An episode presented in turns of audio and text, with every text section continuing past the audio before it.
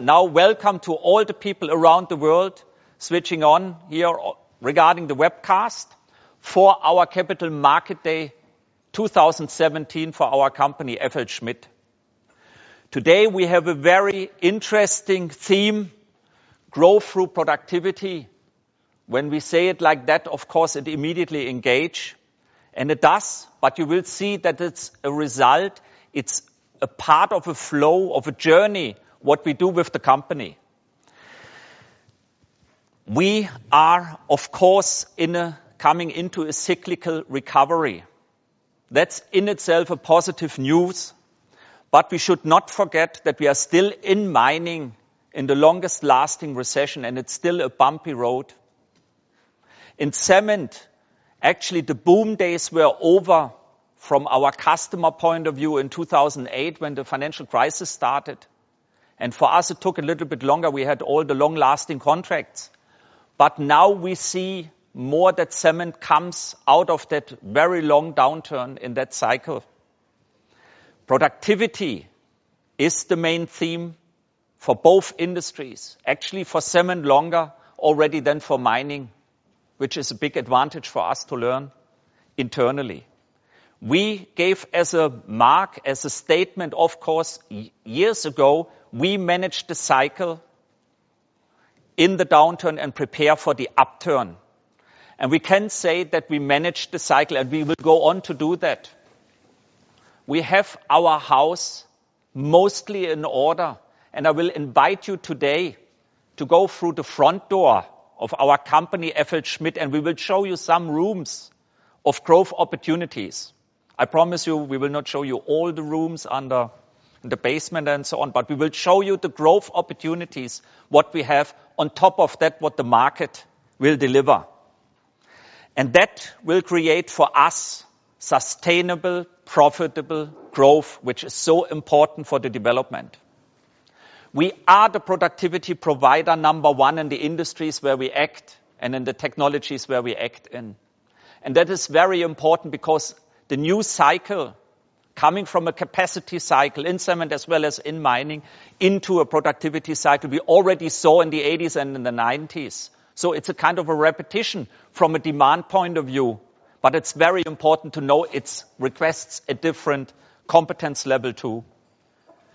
What are the growth initiatives? What are the growth levers in that kind of a phase? We have four out. We choose four: digitalization, we took innovation, life cycle management, and key products. And you will learn about that. You will learn about that digitalization is predominantly an enabler and not a single business on its own, and we will go into details for that. Innovation is so important when you change the matter of the cycle from capacity into into innovation and life cycle management. We can prove it with a customer out of Indonesia since 1902, what life cycle management means and what we can do more. And then our key products, you will see two of our top product companies presenting what they do and what they can do more. That's the agenda. And you see that we will start or go after my presentation with Lars' presentation about internal productivity, because you have to be good in own productivity, in own efficiency before you go out and tell others how to do it better. Then we will go into a short break. After that, Per will take over with the digitalization before Manfred going into innovation growth growth through innovation. Then we have a common lunch break here to bring it back, the old mood into the canteen. Then we go into life cycle management, growth through life cycle management with uh, Brian, before we go for our two colleagues, one out of Pumps and Cyclones, the former brand Krebs, as well as packing system, Ventomatic, two of our product company companies. And then I make the closing remarks roughly at four o'clock. And Before, of course, we have a total Q&A session, and that is important that we please wait with the questions to that Q&A session. After the closing at 4:00 P.M., you have a chance to mingle with us here in that area up to 5:00 P.M. and asking very direct questions. So, FLSmidth, who are we? Founded 1882 here in Denmark, true global player, a true global player. First office in the United States, 1819, 1892. First office in China, 1912, with own Chinese engineers. And I can go all the countries through. We are throughout the world since more than 110, 120 years already. We are around 12,000 people. We operate in more than 100 countries. And of course, we are in cement and we are in mining. And if I take cement, we tested it with a company, with an outside company. We are the same known in cement with our brand as Coca-Cola is known in soft drinks worldwide. And that is a huge value what we have. And that value is built on the performance of people, not of buildings and machines. It's people who do that. We are market leading supplier in both industries in the areas where we decided to play in. And our vision is that we drive success through sustainable productivity enhancement. So from that, we look into something else which is part of our DNA, which is around. You heard it from the nice lady talking about safety. Safety is so important and it's not a business. It's a kind of a culture. It's a culture to take responsibility for yourself. It's a culture to take the responsibility for your neighbor, for your supplier, for your customer, for all the people you act and work with. And this is what you see, the measurement, the measurement of lost time frequency injury rates, which means how many hours per million working hours we lose based on accident. And in 2012, we were close to five which is from an industry comparison, not a good figure. Today, we run on a level of 1.2, 1.2 hours per million working hours lost on an accident, and that is in the industry good, but we are not satisfied with that. We really run for zero harm. And we have examples where we more or less are there. We have a site in Latin America where we make the maintenance on the mine site since more than 17 years, not one second lost on an accident. That is unbelievable, perfect performance and shows that safety is part of our culture. If we then look into our business, we have a robust, robust business model and business foundation. We act in two industries with very attractive growth and business opportunities. Yes, both are cyclical. It's a roller coaster. We know that.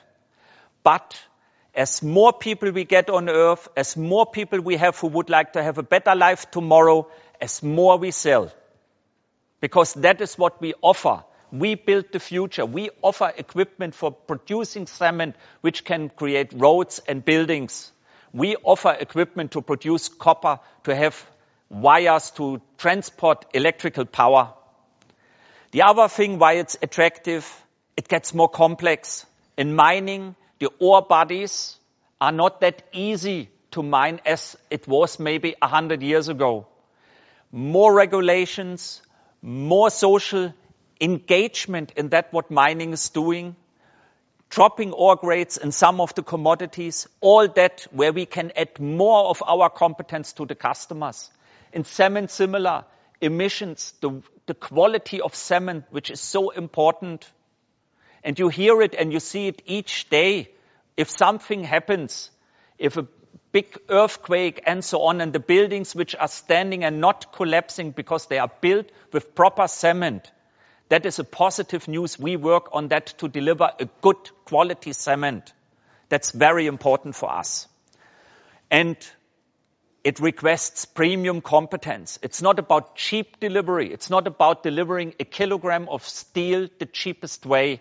It's about delivering value, competence. And that again is through values and people, which is the base of all doing.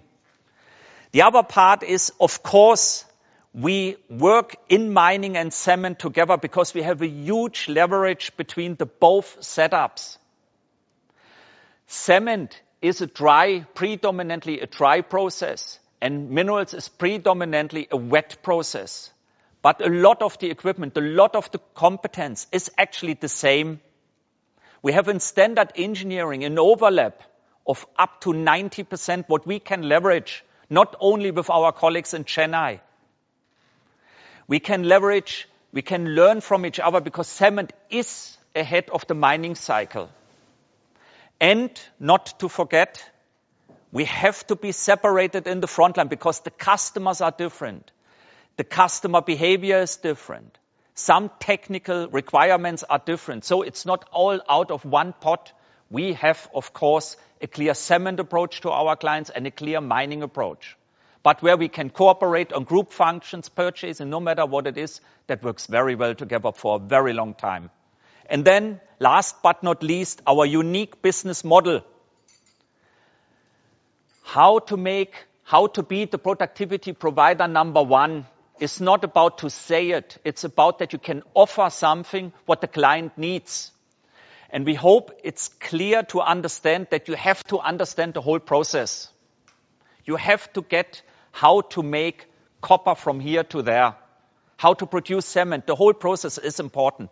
And you only learn that and you are only on your toes. You are only developing and investing in a proper way if you do that business, if you take big projects up to EPC or DBO as we offer it in cement, which means design, build, and operate.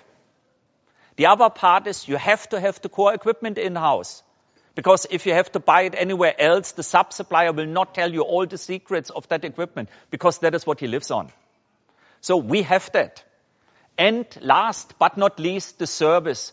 And we are not talking here about to deliver bits and pieces. It's about the competence, how to operate, how to maintain, how to learn out of mistakes, how to learn out what will happen tomorrow before it happens.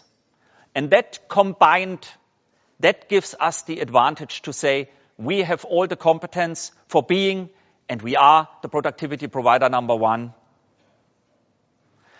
If we then look into that, what we offer from a whole offering. You see on the upper part of the slide, and you know that because we have it in quite a lot of um, uh, announcements in where we are in cement. We are the most complete provider of cement technology products and services who you can find. And that gives to digitalization, which is the enabler of doing business for the future. Of course, a fantastic position because we can calculate what happens at the crusher, which kind of impact it has on the packing machine. We can do that. It's our process. It's our equipment. And in mining, we are in parts of that. For us, it's very important to be in the mine site with having the laboratory equipment and a fantastic laboratory what we have in Salt Lake City, for example, to analyze how is the ore body, how is the mine, how is the ore grade developing, and which impact it has on the gyratory down to dry stack tailings, no filtration, no matter what it is. And that gives, of course, with digitalization, a complete different angle. If we then look into what we mean with that productivity driven cycle, a capacity driven cycle, what you see on the slide on the left side follows that the main business, the, the biggest part of the money invested is on projects to build bigger plants if it's possible, bigger than it's actually demanded in the first round, always bigger and fast to have enough capacity available. Of course, the products are important too because they are part of the plant. But the service relatively, the spend on the service is not that high because you run for more capex spend to build more plants and bigger before you really think about to put more into optimization and OPEX. That is a capacity cycle. It's mostly greenfield. It's um, an area where you have to have a fantastic good competence in supply chain. How do I get the goods? You know that we are 70, 80% outsourced. How do I get the goods and bring, bring it in a changed form with our competence to the client? That competence you need a lot around the world. Now we move into a productivity cycle where that what was built in the last 10, 20 years has to get optimized. Yes, products are back and they will come more and more because replacement, substitution and yeah, some greenfield too the same as with projects. But the service business, the OpEx part, has a significant higher percentage of the total spend throughout the cycle. Premium equipment, premium competence is important. It's not about to supply the fastest, the cheapest mill. It's about to supply the best grinding performance. And when you hear that, then you know it's about people competence. So to transform a company from supplying a lot very fast, reliable all over the world in supplying competence, that movement, that is what we used the downturn for. And we think we did it in our way quite okay. So from that point of view, this productivity, dear FLSmidth, come over and reduce my cash cost because I'm too much on the right side of the cash cost curve. I would like to be left that my board is not permanently on me and blaming me for not performing well. That is the question what we get. That's the reason why we sell service and equipment and projects and not because we are the cheapest. If we then look into that, what we did, yeah, we managed the cycle. That means we looked already we looked already in the darkest time when we were on the way to the bottom, on the way to the trough, where a lot of comments were, what is ongoing in that industry? What are they doing? Why is it going down so much? But that's a cyclical industry where we already, that was the time where we started to look, how do we look like when we are back on the peak? What do we need to have to be back on the peak and to outperform the market? What is it? What drives us in the future? Not forgetting about the next quarter, not forgetting about the next year, but looking always ahead. That is very important for a company in our industry. And what did we do? We checked the strategy which was implemented in 2012 and we kept it. We implemented an efficiency program. We organized our company based on the cyclical part that we knew where to invest first we have two divisions, cement and minerals, on the projects. We have one product company division and one customer service division. And it's very simple to see with the cycle, which is divided in these three pieces, which business booms and where I have to put the money next into. So alone the figures, what we get out of our business gives us an information. Where are we in the cycle? And that is embedded in the culture. And that helps, of course, why we have a good track record when we announce something that it just happens because the people are good, they understand, they live with that where we are in.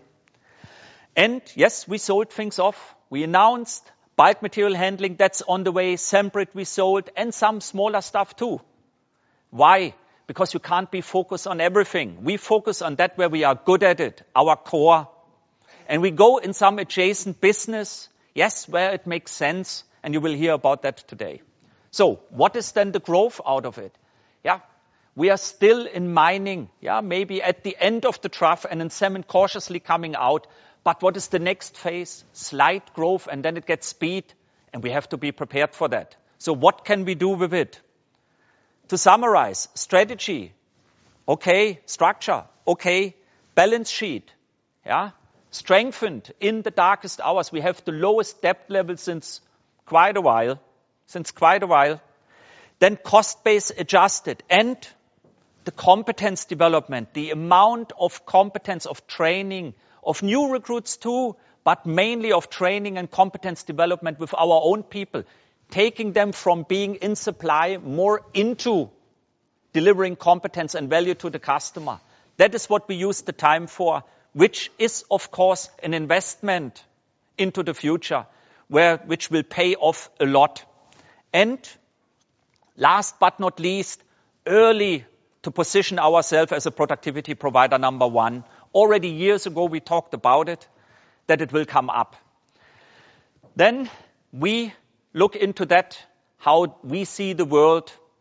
We don't change our view on the, yeah, cyclical growth rates in cement and mining. In cement, it's 3 to 4% over the cycle per annum. And in mining, it's 4 to 5% over the cycle per annum. That is the market growth. Yes, there is a phase where it grows faster in the cycle. And of course, as we hard feel. There's a phase where it goes down. But when you combine both, these are the growth rates. And then we reestablish or mention again that we have our long-term targets, our 10%-13% EBITDA, our 20% return on capital employed, our equity ratio of 30%, and financial gearing, as well as the payout ratio, and the above market average growth. And that is what we talk today. That's the doors we open in our house of FLSmidth to you, and it will get, in a lot of areas, quite technical. We know that, but we reflected on all the investor meetings, what we had in the last few quarters. There was a lot of technical question on us, and we would like to give something of that back, of course, with figures, too, that's clear. But looking deeper into it, what it really means, that you can have an impression that this is not only a say, that there is really competence and innovation in it, where we get global awards in competition to companies like Lockheed and Rolls-Royce, and not only in mining. And that is not the old Auntie FLSmidth. That's an innovation engine, what we have in cement and in mining. So what are the growth levers? At first, what is the business where we are today?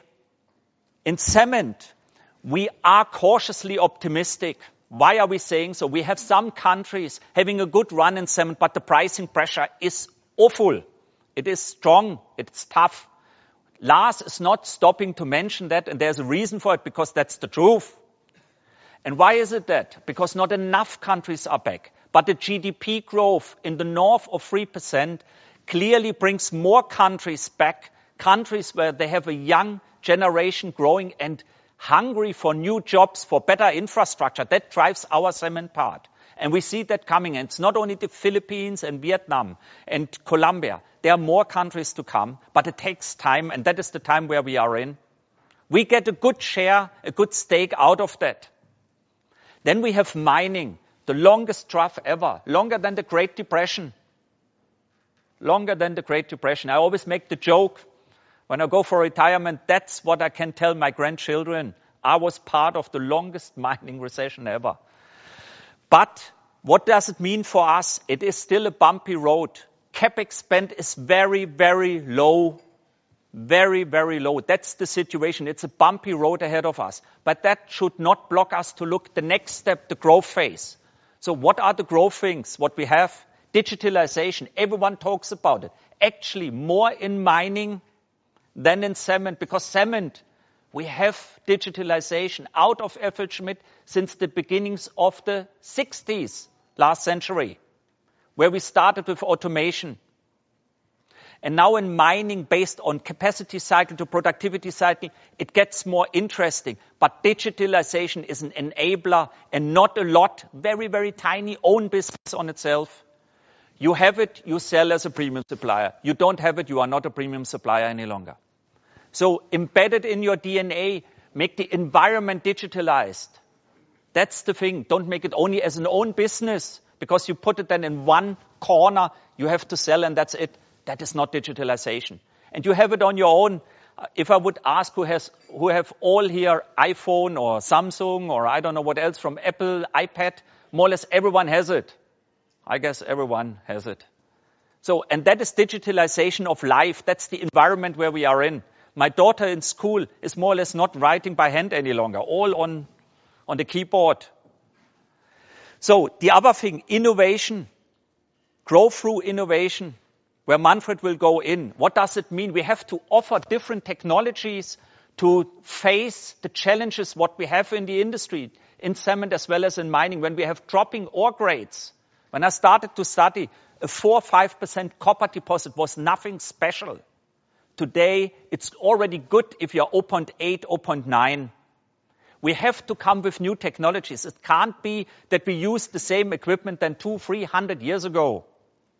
And that is the innovation part. Then, of course, life cycle. And life cycle is not only that we are able to manage the inventory of customers. It's about to be with the customer as a partner. You don't see a difference between an FLSmidth employee and a customer employee working together to have the best return out of that mine site or cement plant.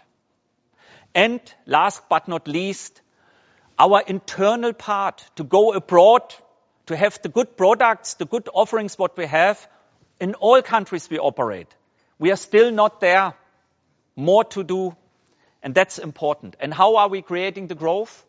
It's, of course, predominantly organic, but of course, we look selective in M&A too. So out of that, thanks a lot. And I would like to introduce my dear CFO, Lars Vestergaard, and he will take you through the internal productivity. Hey, Lars. Thank you.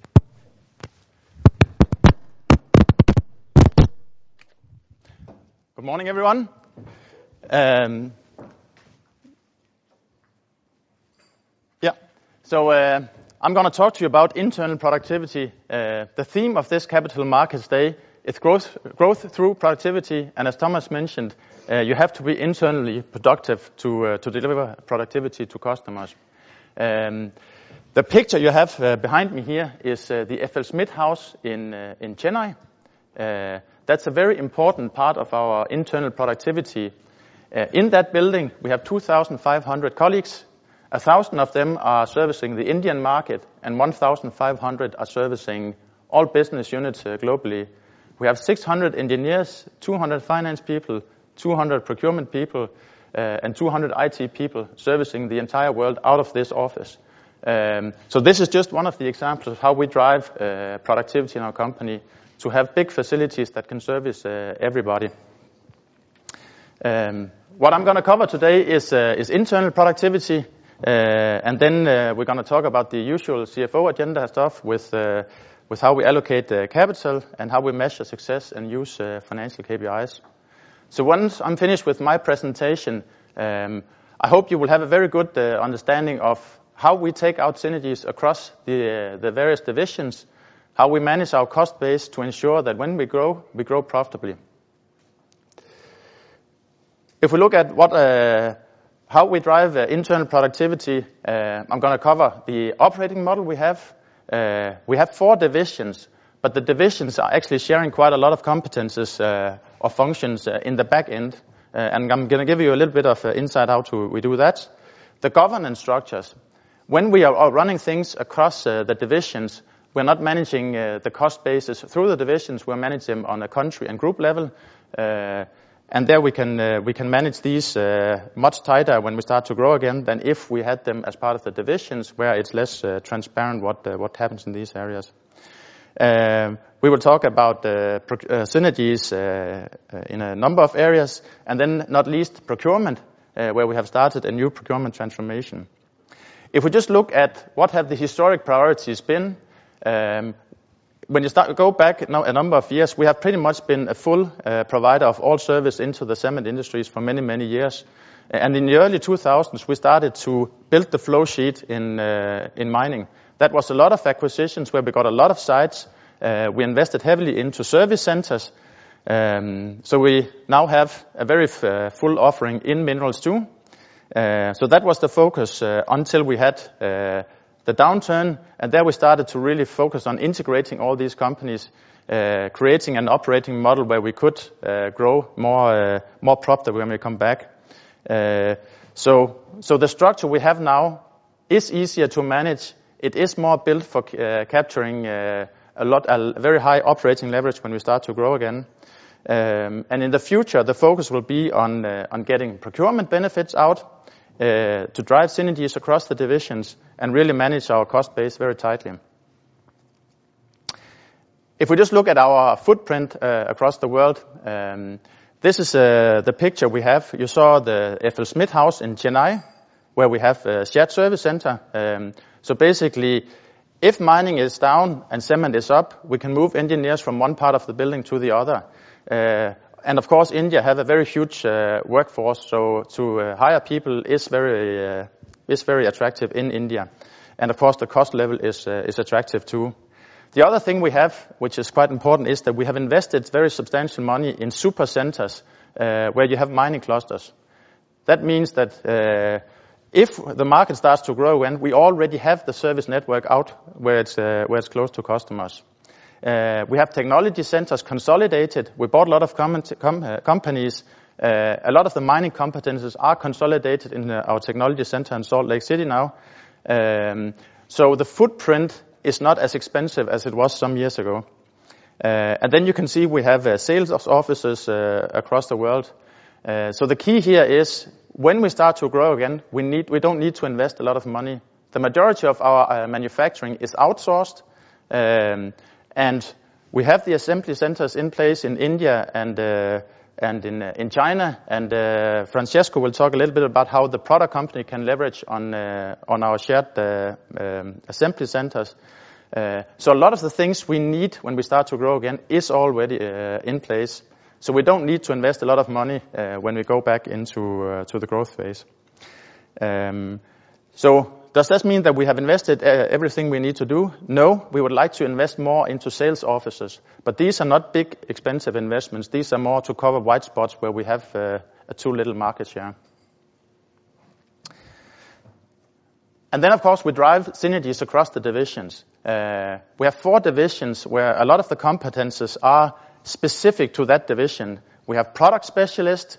Uh, You'll see some of them today. We have process experts who cover the whole flow sheet uh, in the specific industries. We have dedicated salespeople who really knows the the products inside out. But then we also have a huge amount of shared uh, competencies. Um, we have a lot of scale benefits. When you look into finance, HR, IT, engineering, we have scale because we are in all these industries. We have common know-how. We know how to execute projects. Uh, we have shared uh, customer service across uh, cement and minerals and a number of of areas where we collaborate. And then as I showed you in the beginning, we have our shared service center in India. Um and also when you look at a country level, we have consolidated a lot of the these functions um, into one organization that supports all four divisions.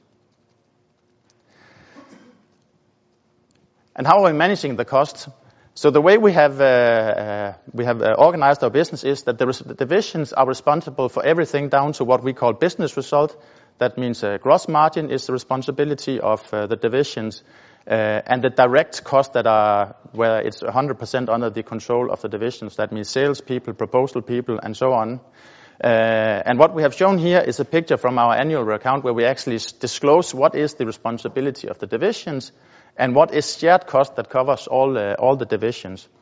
Um, so if you take the first line, you can see that uh, where we have uh, put the ra right uh the right uh the red box, you can see that in customer service, we have a business result of 1.3 billion, um, and an EBITDA of 800 million last year. The difference is the allocation they get of the shared cost. And the shared cost we manage differently. So we have uh, an R&D uh, function where uh, we allocate money based on where the best investments are. We have group and country SG&A, which is almost half of our SG&A cost. That is managed outside the divisions, but of course, very much um, with influence from the divisions. Um, so basically, we take out synergies, and we manage it in the way we can take out synergies. Um, when we start to grow, one key driver of our increased profitability will be the operating leverage we get. Because of course, when we start to grow again, we will not need to add in uh, the fixed cost that we have taken out. Of course, when we start to grow, we'll need more sales and proposal people, but we don't need more finance people and IT systems and HR and so on. So there's a lot of uh, places where when we start to grow, we will really get a huge uh, operating leverage benefit. Procurement. Procurement was, uh uh during last year, uh taken out of the division and created as a as a global function that supports all the divisions, still sitting physically with the divisions. Um when you look at our cost base, this is a very substantial part of our cost base. It's 70%-80% of our of our production cost that sits in procurement. Um so what are the, the benefits we'll get from a global procurement organization? First of all, I think it's important to note that we always focused on procurement. It has always been a key part of our DNA to really drive procurement hard. But by doing it globally as uh as one function, we get a number of new uh new benefits that we can drive harder.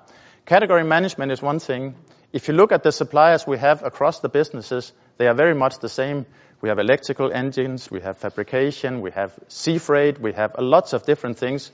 where we can hire experts now that can service all the business units, where that was much more difficult when procurement was embedded in all business units. Uh, value engineering is another big lever that we have been working on for many years, but now we can have dedicated people who are experts in value engineering. Uh, value engineering is, of course, the responsibility for our product line management, but procurement can play a very big part with specialists in uh, the various areas.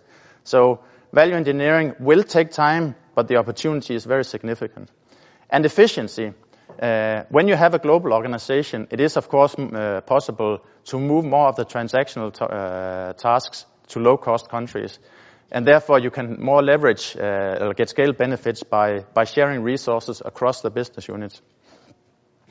So there's a very significant part or opportunity in the procurement area in these three areas. Um, we have not given a, a target for what is the total opportunity that we see in this area.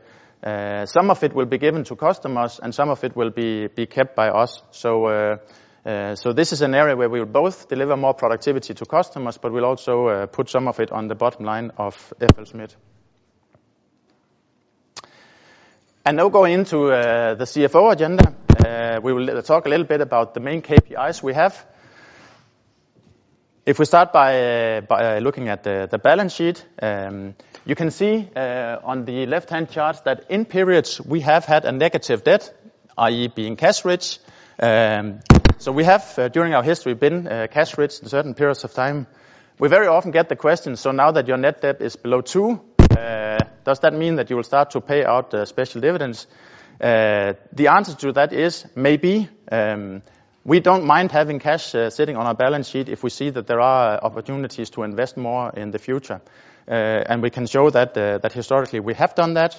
Uh, what's very good to see about the net debt is that during this dark financial crisis, we have been able to take the debt level down, and our net debt to EBITDA is now below two. Um, so this is an area that we are very comfortable with, and we are quite pleased that we have been able to to take down the debt in a very difficult market environment.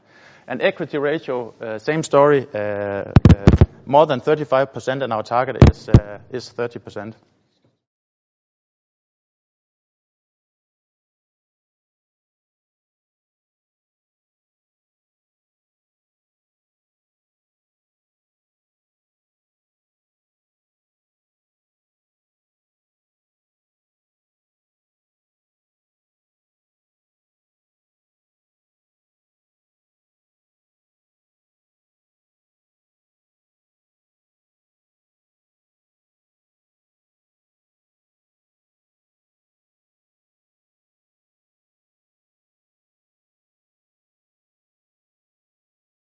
Can you hear me?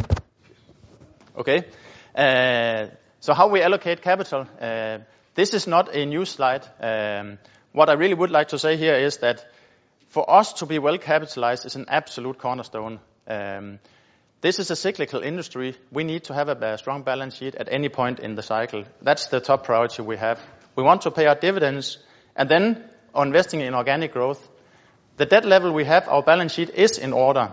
So when you today hear some of the organic growth opportunities uh, that my colleagues will be presenting, uh, we have the money to do that, uh, and this is one of our top priorities. So so that is a big priority for us. When we invest in organic growth in FLSmidth, that could be investing in more salespeople, it could be investing in R&D. Those are the typical things you will see. I would be surprised if this would be investing in a lot of fixed assets or manufacturing facilities. So this is very much about improving our products, uh, improving our technologies, and getting more people on board. If we then learn to uh, uh, go to uh, return on capital employed, um, we just put in the two numbers for the two industries we operate in. One, for the cement industry, where we've been for a very long period of time. The numbers that you have behind me is for the full business, so not for the cement division. It's the cement division, it's the cement part of customer service, it's the product companies that are in cement. Um, there, the average, or the EBITDA is 5.7 for these businesses. Uh, The return on capital employed is significantly above the 20% we have.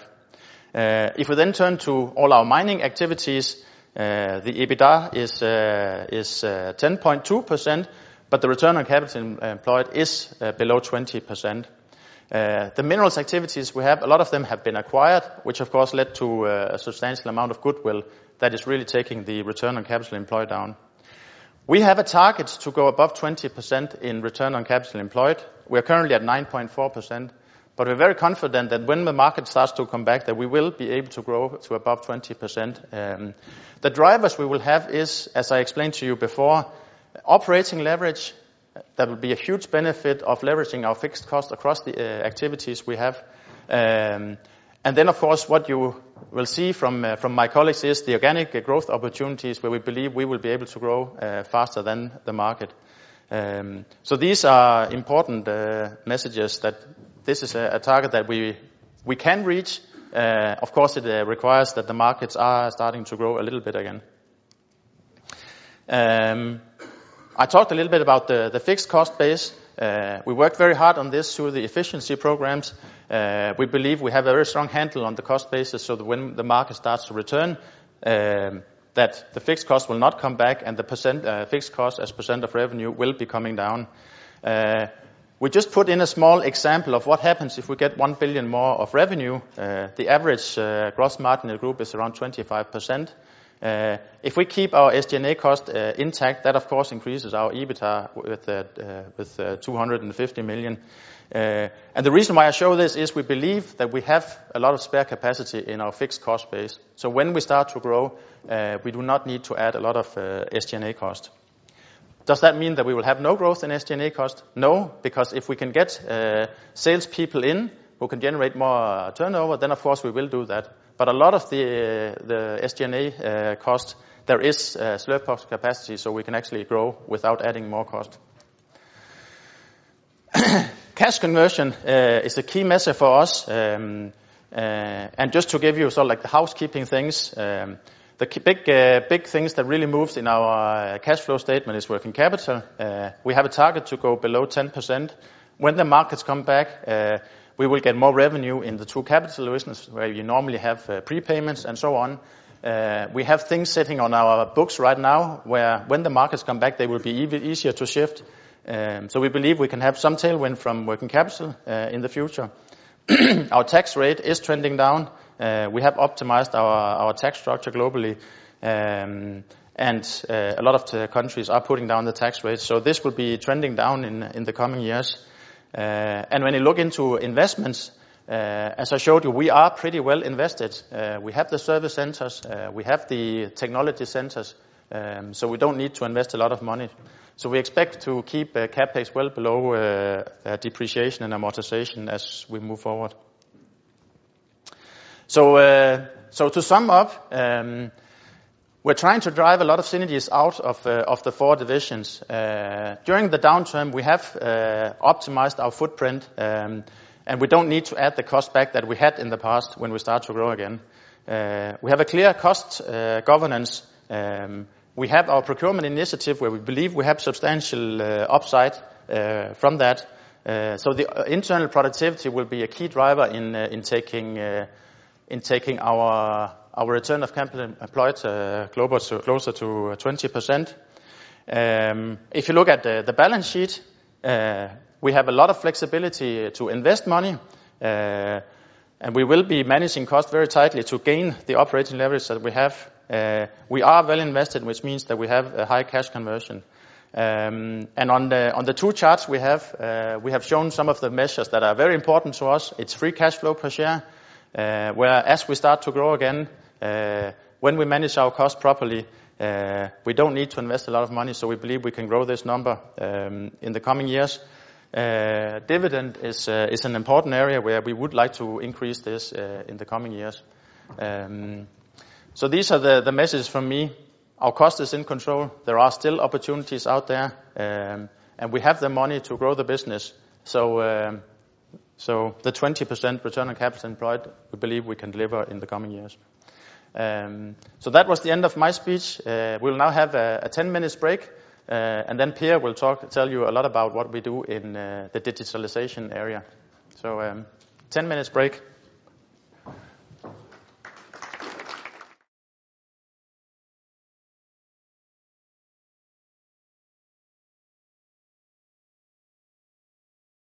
The next presentation is Growth Through Digitalization, and it's Per Meinert Christensen, our Division President and EVP and member of the GEM and top management, and with us since the year 1992, which means he's still a young one in the company. Per, it's your stage. Thank you very much for that very nice introduction, Thomas, and hello, everybody. I'm very pleased that I have the chance today to talk to all of you about a subject that I'm personally very passionate about and which I find very important right now, and not least for the future of our company, FLSmidth. The theme is, as you can see here, growth through digitalization. And I will spend the next 15, 20 minutes to take you through how we see this and how we see the future and how we see this as an important enabler for productivity, thereby creating growth for FLSmidth. Basically, what we see digitalization as is being one of the key levers we have to drive growth through productivity. Thomas, he mentioned in his introduction the business model we have, which we find is quite unique, where we are both in projects, products, and services. When we talk services, it's both selling the spare parts, the ordinary services, and it's all the way to operating and maintaining the plants that we are selling. And that is an important vehicle also for driving the digitalization efforts that we have, and I will come more into that during the presentation. We are combining the business model we have with a number of levers that help us enhancing productivity internally, and very importantly, of course, for our customers. We have, through more than 100 years, a unique process and product knowledge, which enable us to operate, to optimize the operations for our customers. We're able to guarantee the uptime of the plants. We're able to guarantee the performance of the equipment. Very important for the productivity improvements for our customers. And what we can do is that we are able to do it with a minimal environmental impact, and that goes both in terms of the energy input to the plants that we provide, and also to the emissions out of the plant. Very important is also our service offering. Lars also mentioned in his presentation that we are present in more than 100 locations through integrated offices, through super centers, through smaller local service units. Very important for us is to be close to our customers wherever they are. And then finally, and that's the theme for my presentation, is how we drive operational excellence through digitalization. An important message for me is that FLSmidth has actually been on the digitalization journey for decades. Thomas, he mentioned starting in the 1960s, already when we delivered the first plants more than 100 years ago, we had the simple machine control systems. Those were with relays and manual handles and so on, but that was really the start of our journey. And with all the process, project, and plant competences we have developed over the year, it means that we really consider ourselves as a subject matter experts in all of these areas, whether it's machine control, process optimization, and complete plant optimization. We've developed and sold these systems over a number of decades. Thomas, he mentioned that I have been here since 1992, and already when I started, now almost 25 years ago, we were having advanced control systems.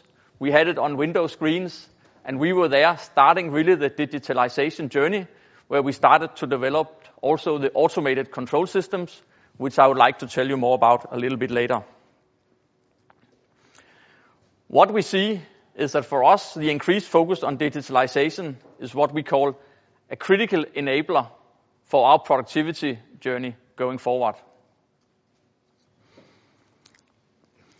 Now, what does digitalization then actually mean in our context in FLSmidth? Just to give you a brief flavor of this, I would like to take a cement plant as an example. What you see on the screen here is that on the left side, we have the typical on-site operation, where the plants are physically located. This is where we have the machine control systems. We also now have complete plant control systems, and then on top of that, we can add the process optimization systems. These are the technologies and the systems that we have developed over the last many decades. What is really new and what has happened over the last few years is that with the new technologies, we are now able to take all the data that we already have in the plant site, extract it, pull it out of the system, up in the cloud, into regional or central centers, take it into our digitalization platform, and then we are able to provide services not only directly in the plant site, but also remotely. And this is really how we see the future developing. And we are already a long way in that journey. On the right side here, you will see some of the services that we are now able to provide remotely. I mentioned a few examples here. One is condition monitoring, so we can constantly and online monitor the health of all the equipment that we are surveying on our plants. Predictive maintenance is a critical issue in terms of improving productivity. We can already, in advance, now see when do we need to maintain the equipment, not waiting for things to occur that should not happen. And we can do that not only being in the plant site, but we can do it from central locations. Optimization of power and fuel consumption, we get all the live data in, and we can remotely support our customers in optimizing these important parameters. And the last one we just mentioned here is the spare parts management, which is critical to our customers when they want to optimize their working capital. As I mentioned, this is something we have worked on for many years, for decades. And I would like to just give you a couple of examples of the advanced systems that we have developed, we are already selling, and have actually sold in quite significant numbers. Because this is a very strong and solid platform that we believe that gives us a unique opportunity to take this digitalization journey further than we see any of our peers doing. This example is our advanced process control system. And what it basically does is that it can run a complete plant on autopilot. It takes all the data, the thousands of data from all our machines, all our processes, gather these data, analyze them based on algorithms that we have experienced from throughout the decades we have worked with this, and then automatically and real time immediately adjust the processes to the optimal level. And as you can probably imagine, if you have advanced systems like that, they can analyze and react to this much faster than any human being is ever able to do. So what we see is that typically if we go in on a plant which is already optimized but being run in manual mode, which is still most of the plants in the world, when we provide these systems, we can immediately increase production rates by at least 3 to 5%. In terms of fuel savings, we also see similar improvements, 2 to 4, we say, in kiln applications and 3 to 6 in mill applications on plants that are already optimized in manual operation. And then last but not least, we can reduce the variability and the quality of what comes out of the cement plant by up to 30%. So with such a tool, we believe we are able to address the key business challenges that our customers are facing. Rising energy costs, we all know about. Fluctuating demand, that is what we see in many of the markets that we operate in. And then many of our plants are located in areas where you see scarcity of personnel. And having mentioned the importance of the product quality and the challenges of getting the variability at a level which will optimize your production, I would like just to introduce one of the other very advanced tools that we are providing to our customers. This is an automated material flow control system. And here again, I'm using a cement plant as an example. In a cement plant, you take in a lot of different raw materials. It's typically limestone, can be clay or sand, it's iron ore, can be a few more components. And you can imagine when you mix this, you have to do it in exactly the right proportion because the chemistry of these materials is not constant. It's coming from rocks, it's coming from soil, it's coming from natural resources. So there will naturally be a lot of variations. Typically, you go in and you take out manual samples, you test it, then you go out and then you adjust the process. You can imagine the time it takes. What we are able to now is to go out, put in what we call on-stream analyzers, immediately taking in all the data, analyzing the chemistry on the go, and then being able to adjust so that we get exactly the right chemistry into the process from the beginning. This is what you also see demonstrated here on the left side. And you can imagine if we can reduce the variability as is shown here, not only does it give a much better quality of the product, but it also means that we can design the equipment much more precisely to the needs of the customers.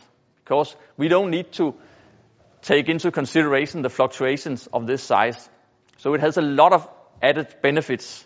This is what we call the Blend Expert automation system. It's a very popular system. It's helping a lot of our products, our customers, improve their productivity. And with the latest uh, generation, which has been released just recently, uh, we have again a state-of-the-art product, which is based on experience from more than 700 installations we have worldwide of our quality control systems. As many of you will know, we have a relatively young business area called operation and maintenance, and this is one of the very strong vehicles we have to drive our digitalization efforts even further. We have right now 10 production lines across five countries where we are delivering O&M services. And this gives us a very strong foundation to develop our digitalization offerings in these plants.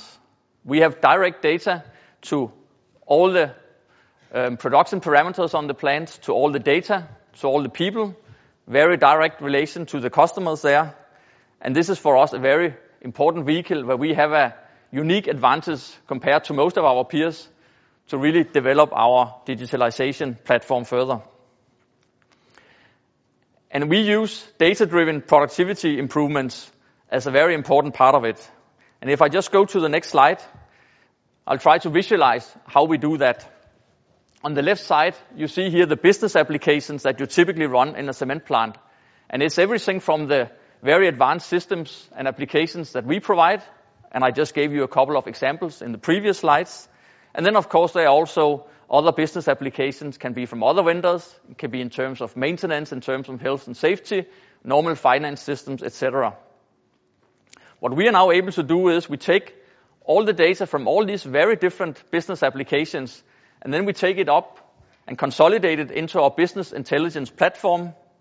We prepare the data, we analyze them, we visualize them, and we create dashboards for managers and operators so they can constantly follow and monitor all important parameters from their operation. But then when we have the data there visualized, we have them in dashboards and in reports, we need to do something with it. And from our business intelligence platform, we take the data, we take them into our performance management platform, and this is really from where we help optimizing the processes. We give online support, and we make sure that any issues that may arise, we can address immediately, and also we can do it remotely. Here you see some of the data that we are pulling in. And the very strong feature of this is that now when we have all these plants that we are operating, and also in terms of our customers who often have a number of plants that they are running, they would like a consolidated overview, just like we would.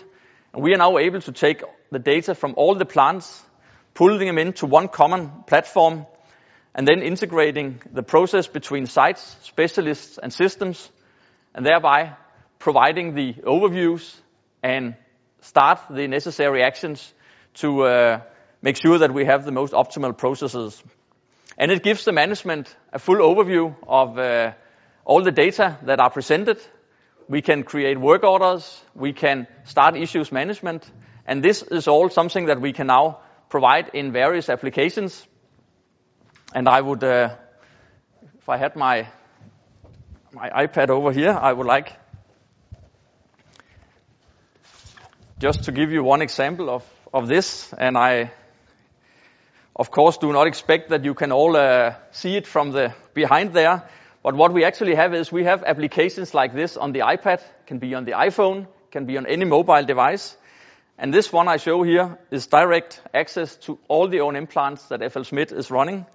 And you can have the data as they are now. We have the last 24 hours. We can go back in time any way we want it, and I can go in and I can see basically any parameter that I want to see live on all the plants. And I have to say, being responsible for our O&M business also, I'm very pleased that I can at any time go in and I can see how the operation is.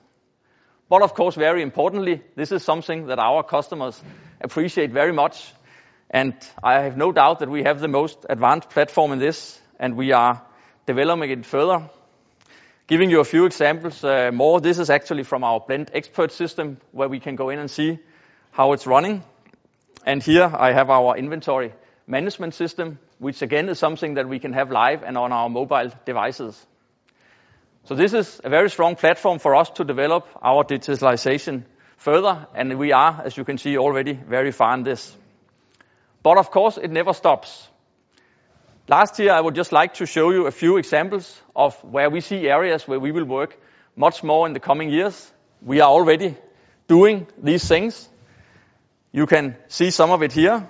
The HoloLens as one of the areas we are working in, where we have our technicians that with live video uh, support from the site can with the HoloLens actually see and almost, almost feel the equipment as they were on site and thereby provide instant services to the people at site.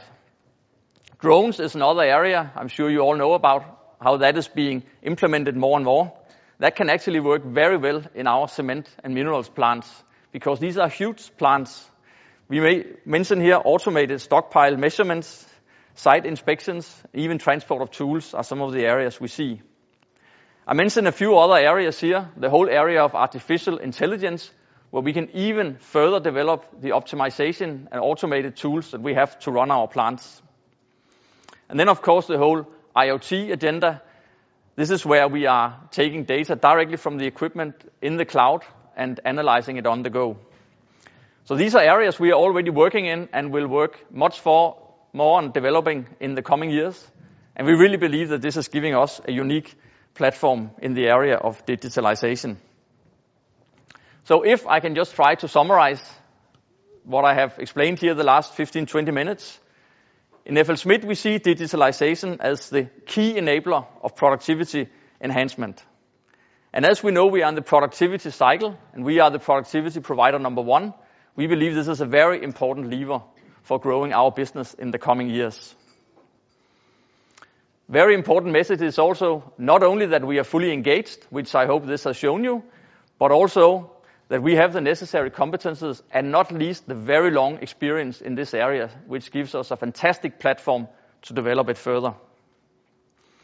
And then when we combine this with our O&M offering, we really feel that we have the perfect combination and the perfect vehicle to take on this journey to further levels in the coming years, thereby driving the growth of FLSmidth, which in the end is the purpose of what we are doing. So what I would like to do as a very last thing here is just to show you a small movie of the services that we are offering in relation to this. Get connected to a trustful and reliable partner. Optimization will always be something we strive towards. And while our customers have great awareness of their cement plants, the region and market, FLSmidth Operation and Maintenance, as a partner, can complement our customers' competencies and enable them to focus on the commercial success of their business. Choose your level of online support. Our Online Support Center, OSC, provides you access to remote support and monitoring, systems and implementation, training, and constant support from the entire FLSmidth organization. You have access to over 135 years of experience in cement industry without leaving the premises of your plant. With our new service, we increase productivity through five key components.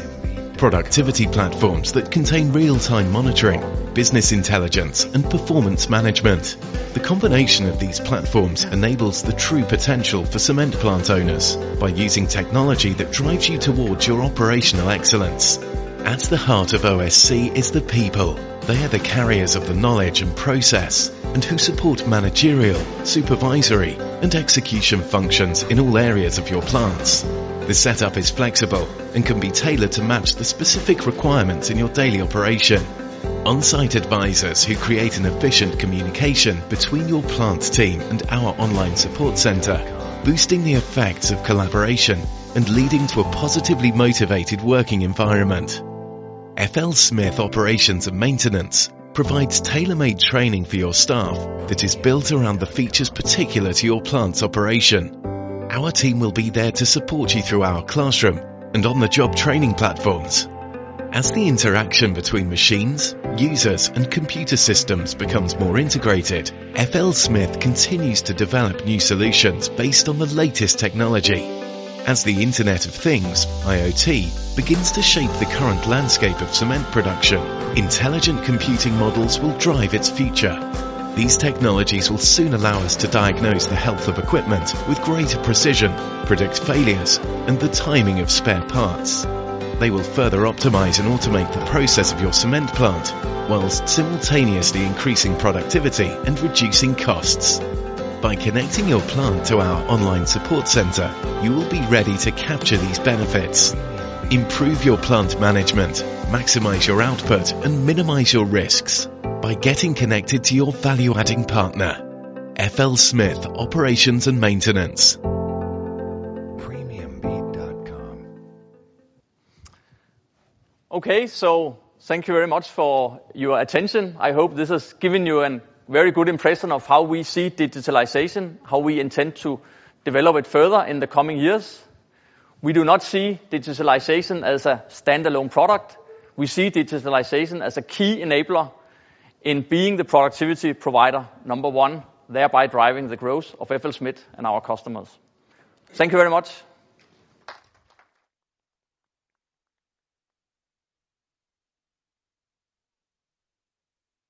And the next uh, presentation, uh, Grow Through Innovation. Manfred, I have it here. I have it here. In control. I know.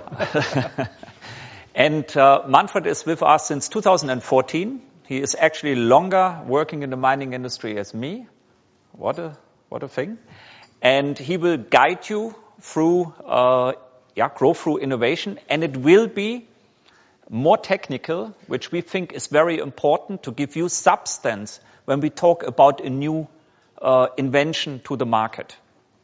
Yep, Manfred, your stage. Thank you very much, Thomas. Um, and uh, good morning, everybody.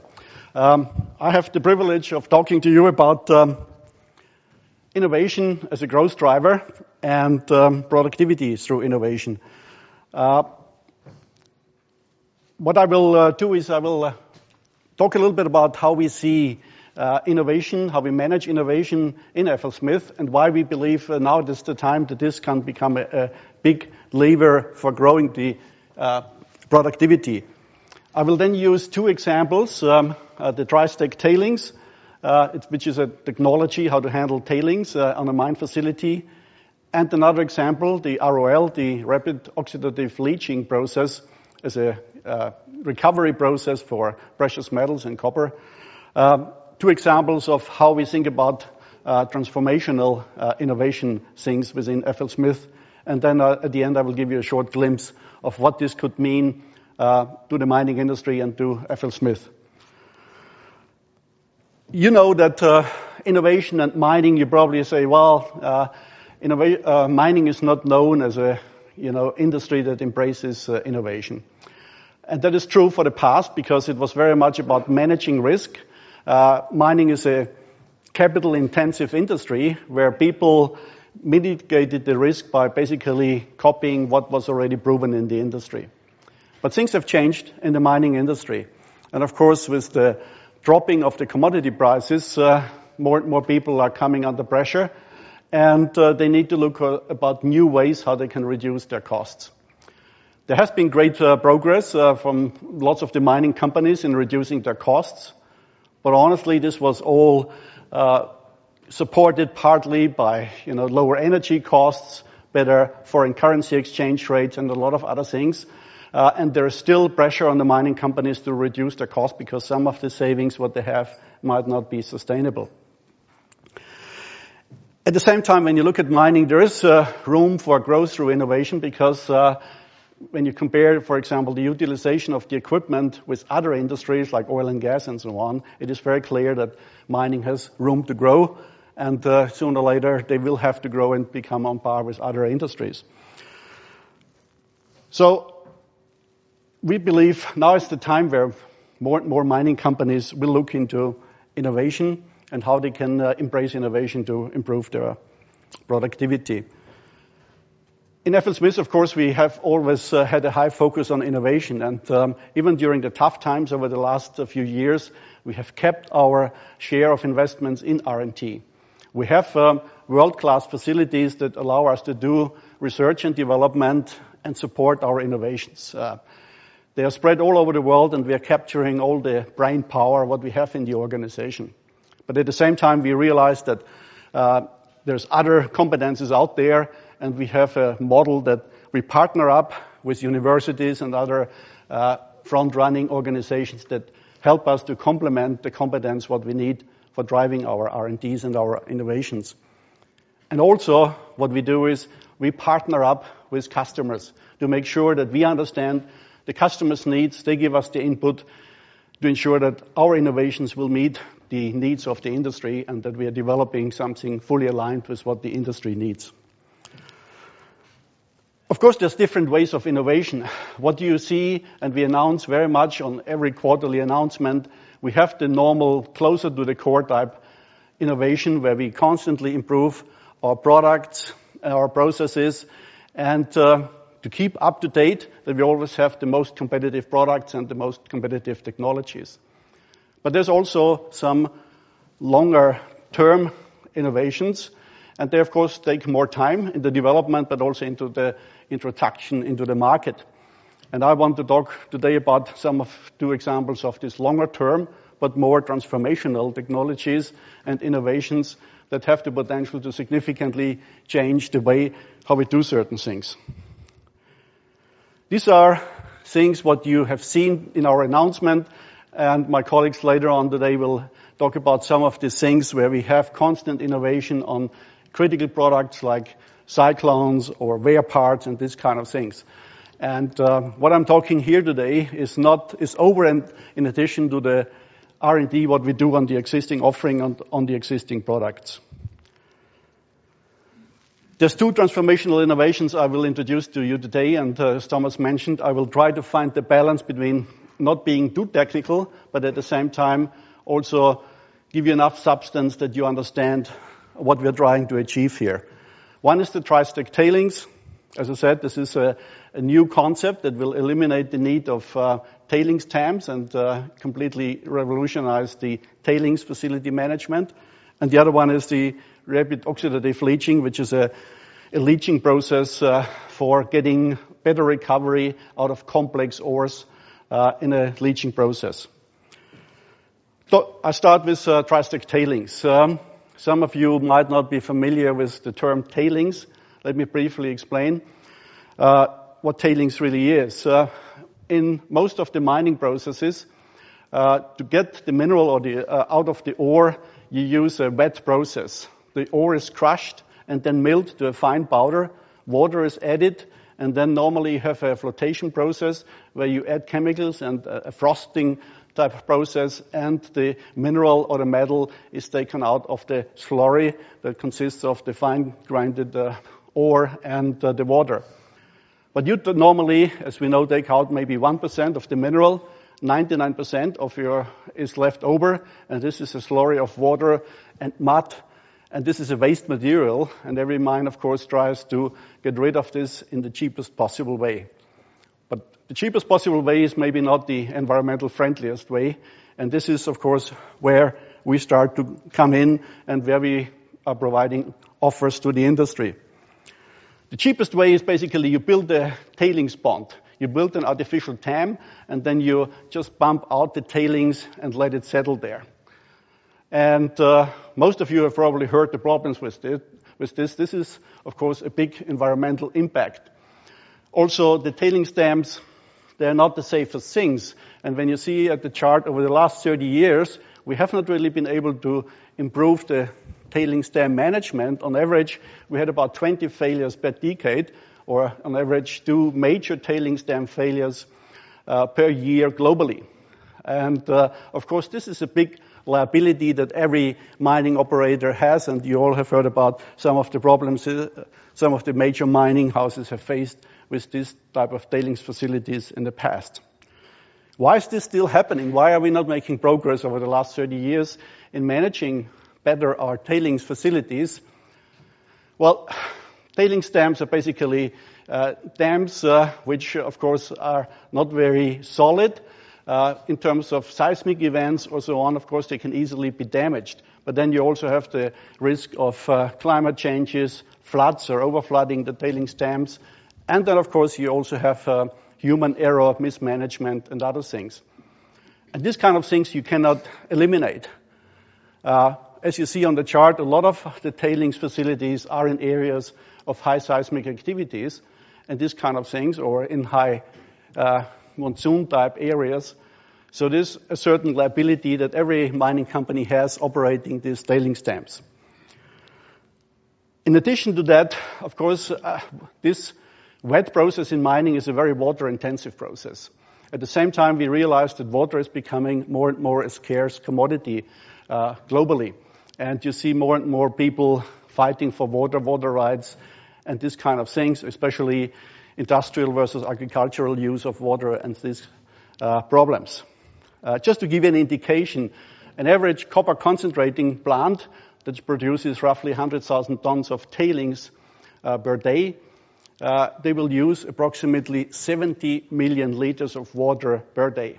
Now this is roughly the consumption of a big city just for running one copper concentrator. And most of these mines are now facing the challenge if they want to increase production, they have not enough water available, or of course some of the water rights will be limited because of their neighbors and the surrounding uh, um, society is not allowing them to use more water. So they have a clear challenge, and this challenge is certainly increasing. So what we are talking about here is the so-called filtered or dry stack tailing solution. What this really is all about is that after you take the tailings uh, from the flotation process, you take a filtering technology and make uh, separate the water and make a, a, dry filter cake that you can handle in a very conventional way, similar like wet sand. Uh, this will address, of course, most of the problems that we have, because when you have then the dry sand, you can stack it, and this will significantly reduce the footprint of the tailings facility versus having a big tailings pond. Also, of course, you reclaim the water and you can recirculate this into the process. And so you don't need to add a lot of water to the process. You have a closed loop and this will help, of course, to significantly reduce the water consumption.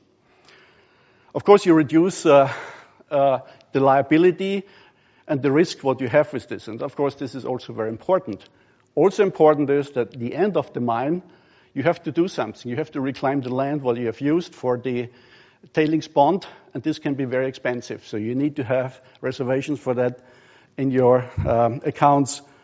And but last but not least, of course, as I mentioned before, from the flotation process, you have certain heavy metals, you have um, chemical rests and things like that in the tailings, and of course, you have also the risk of seepage into the groundwater. So there's a lot of uh, risks, and the filter tailing solution will address these risks.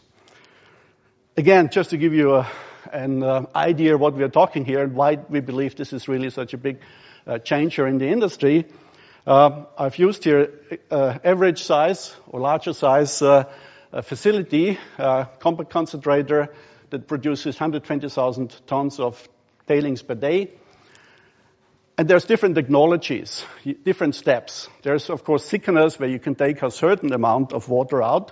Let's say you reduce the water content, as I've shown here, from uh, 70% to uh, 45%, but still it's a substantial amount of water. If you then go into the filtered solution, like we are suggesting, you can reduce, of course, uh, the water consumption. And you can bring uh, the water content basically down to 18 to 20 percent, which you normally have in, in uh, wet sand kind of material. As I've mentioned before, uh, if you think that um, is going to use about uh, this type of facilities 84 um, million liters waters or 84,000 cubic meters of water per day. With this filtered solution, you could significantly reduce this. And uh, in some of the world, uh, water is very expensive. Most of the Chilean organizations, for example, they have to desalinate the water and then pump it up to the mine. The costs of water are four to five dollars uh, per cubic meter. With this water savings, what you have here, you could save up to, in this example, 81 million in water costs per year, because you do not need all this fresh water. And over the 15-year life of a mine, this could amount to $1.2 billion. So it's a significant amount of money, what we are talking here. Why has this not been introduced to the uh, industry before? And I've shown here different technologies. Of course, um, the conventional one is just build the dam, build the facilities, and pump it out. Of course, you can put in thickeners, take some water out, and then there's more advanced, where you go into paste thickening and other things. The problem with the filtered solution up so far was that we do not have enough filter capacity, and running a lot of filters in parallel is very expensive.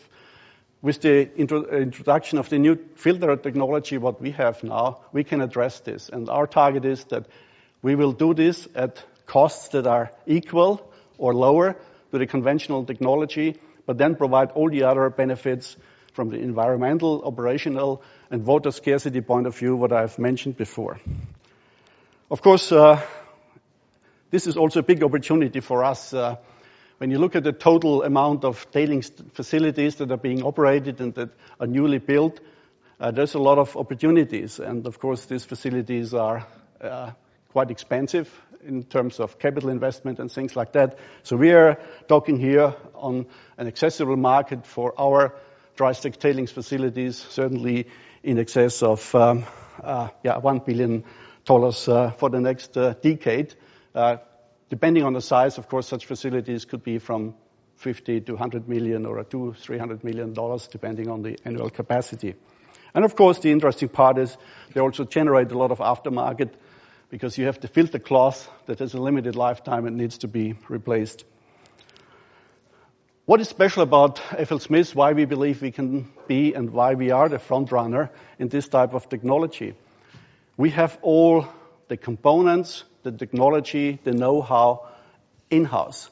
No other company can offer the complete solution like we can. All the products, what you need, thickening, filtration, pumping, material handling, we have it in-house. We understand the process, we understand the chemical combustion of uh, the material coming from the flotation, and what is the best uh, filtering solution.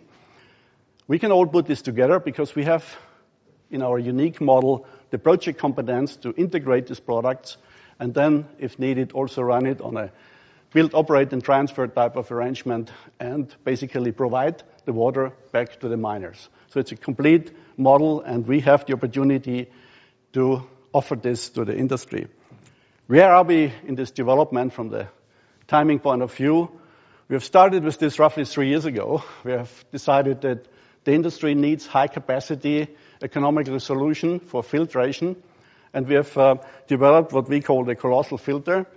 This is a huge filter with a high capacity, and uh, last year, we have entered into an agreement with a large copper mining company in um, South America, and we have built a pilot plant that will provide us all the data that we can further develop and de-risk this technology.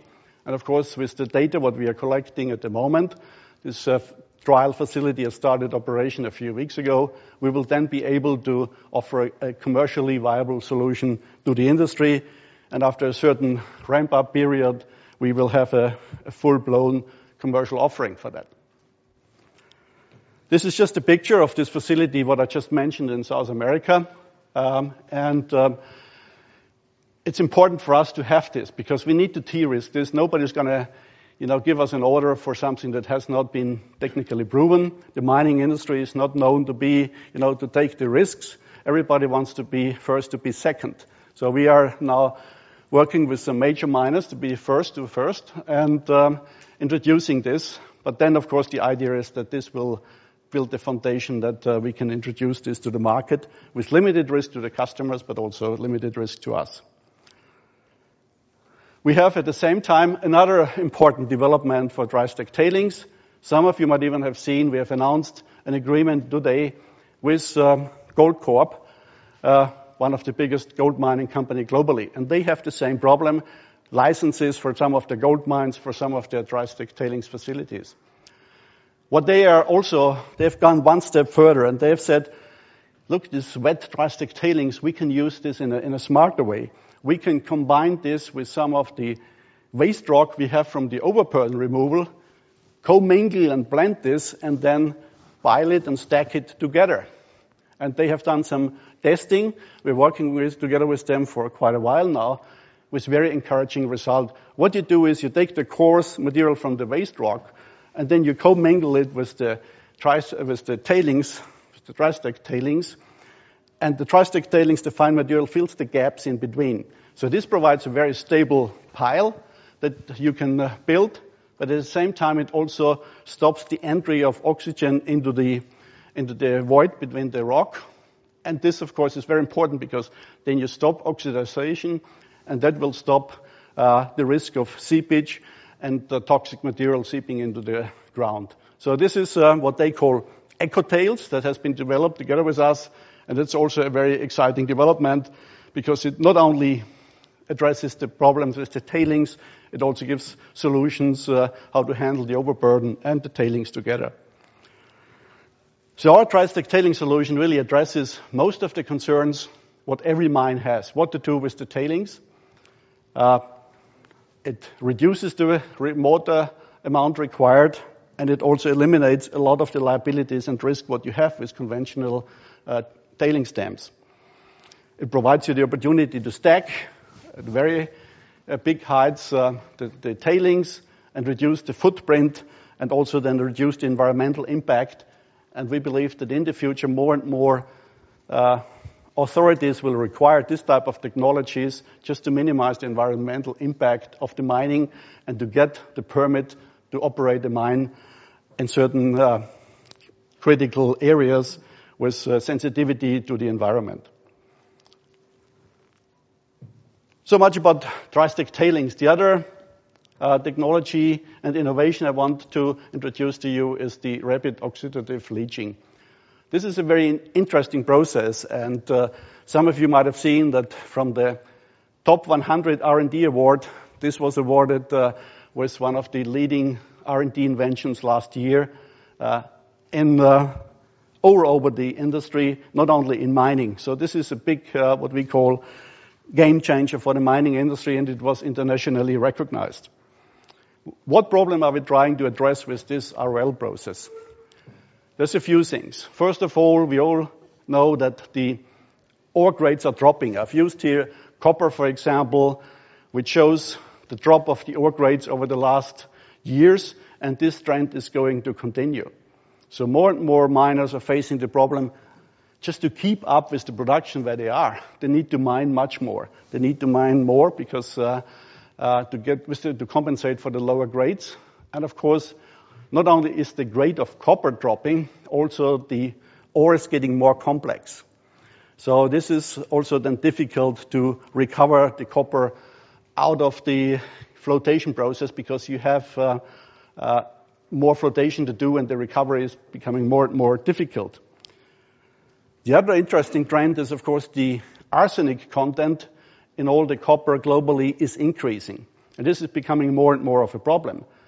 The way how you can uh, normally uh, treat this is it goes to smelting plant.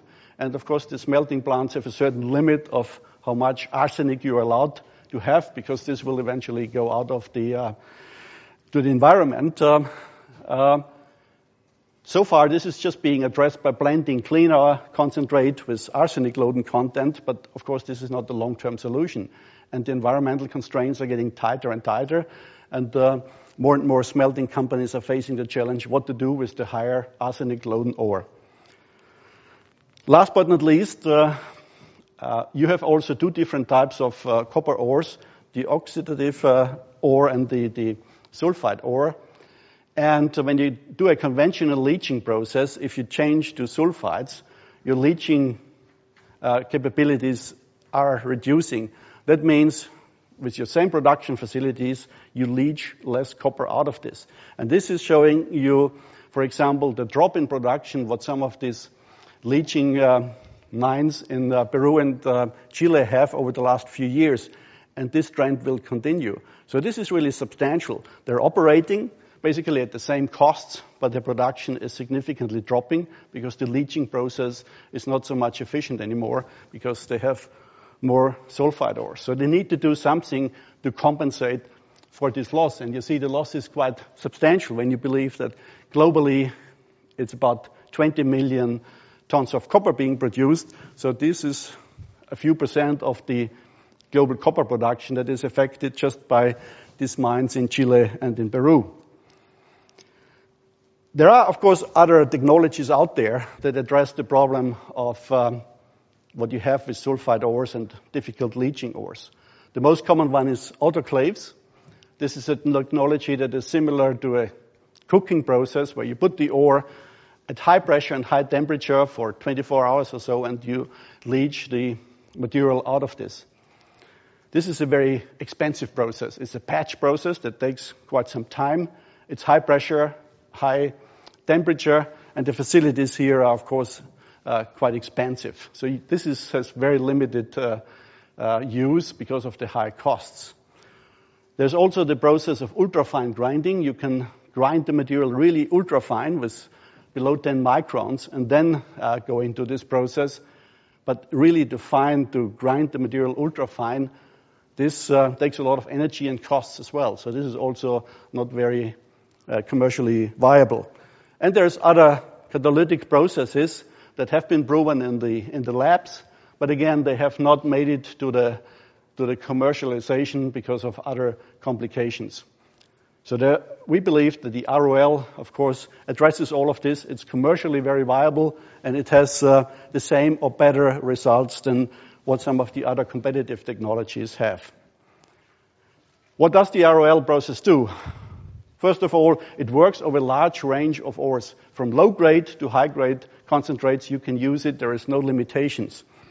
It is very effective. In six to eight hours, you can recover 70, uh, 97 to 99% of the copper, in this case, out of the ore. So it's very effective. You do not leave a lot of uh, copper in the ore.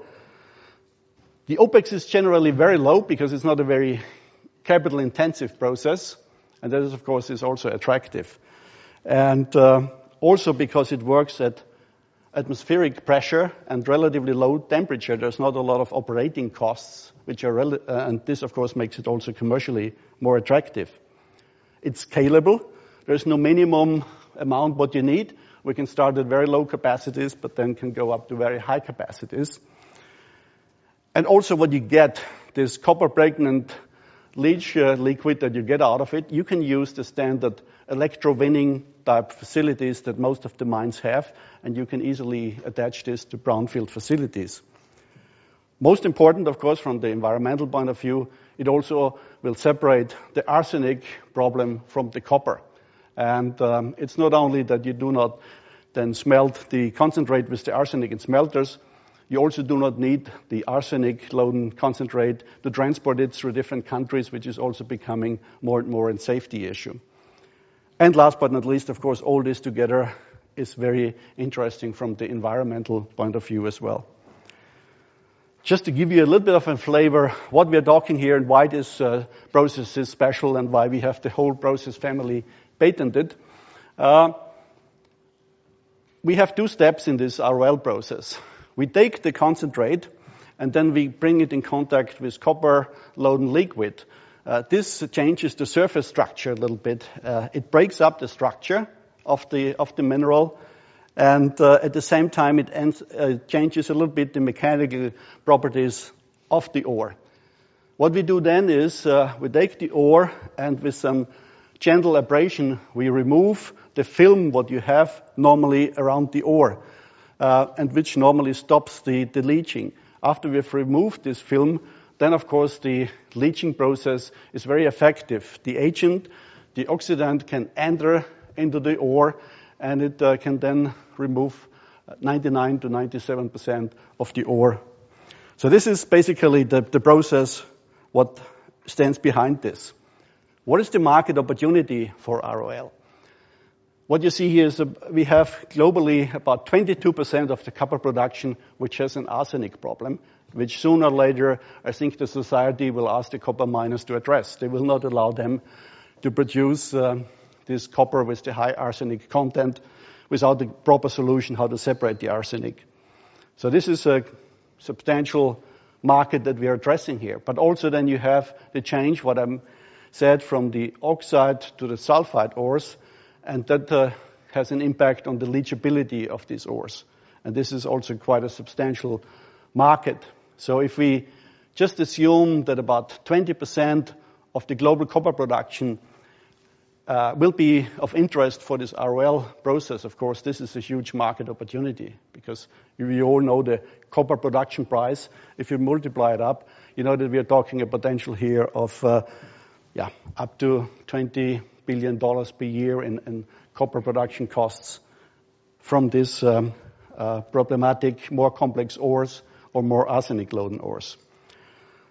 The other interesting aspect of the ROL process is, as I mentioned before, it can be added to existing processes, and this is what we're doing at the moment.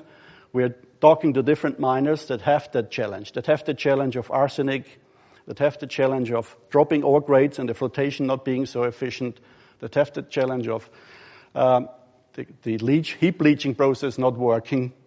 And we can offer for them a brownfield solution, how we can add ROL to their flow sheet and then compensate for some of the problems what we have mentioned earlier. So there's a lot of different angles how we can enter the industry before we, of course, then have the proven concept and, of course, go into commercial greenfield operations.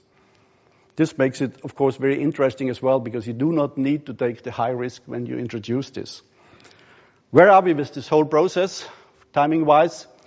Again, we have um, in the lab, about uh, three years ago, what we call uh, broke the code and found the secret behind this uh, ROL process. That was then proven in the lab, and last year, we have built a pilot plant in our lab in Salt Lake City, together with a partnership with BASF, who provides all the chemicals needed for this, and have uh, demonstrated that this process really exceeds our expectations in terms of uh, reliability, recovery, and commercial viability. We are now testing it also with other ores and with other minerals. At the same time, we are now preparing for another demonstration plant, and demonstration plant will be a plant that we built at the mine site together with a customer to demonstrate that this process, of course, is also on a large scale, viable. And that, of course, will then give us other um, entry points into the industry. I have talked a lot about copper, because copper is the most important mineral that we handle in FLSmidth. But of course, this ROL process is not just limited to copper. I've used here the gold example, and uh, especially refractory gold. In refractory gold, you have a lot of very fine gold embedded into the, into the rock, and it's normally very difficult. The normal cyanide uh, uh, process or carbon absorption process doesn't work very well. Well, we've done some first testing with refractory gold and also received very encouraging result about the efficiency of ROL on this type of, of mineral. So beyond the copper, we see a lot of other potential applications for the ROL process. In a similar way, as you have seen it for dry stack tailings, the ROL addresses a lot of different aspects.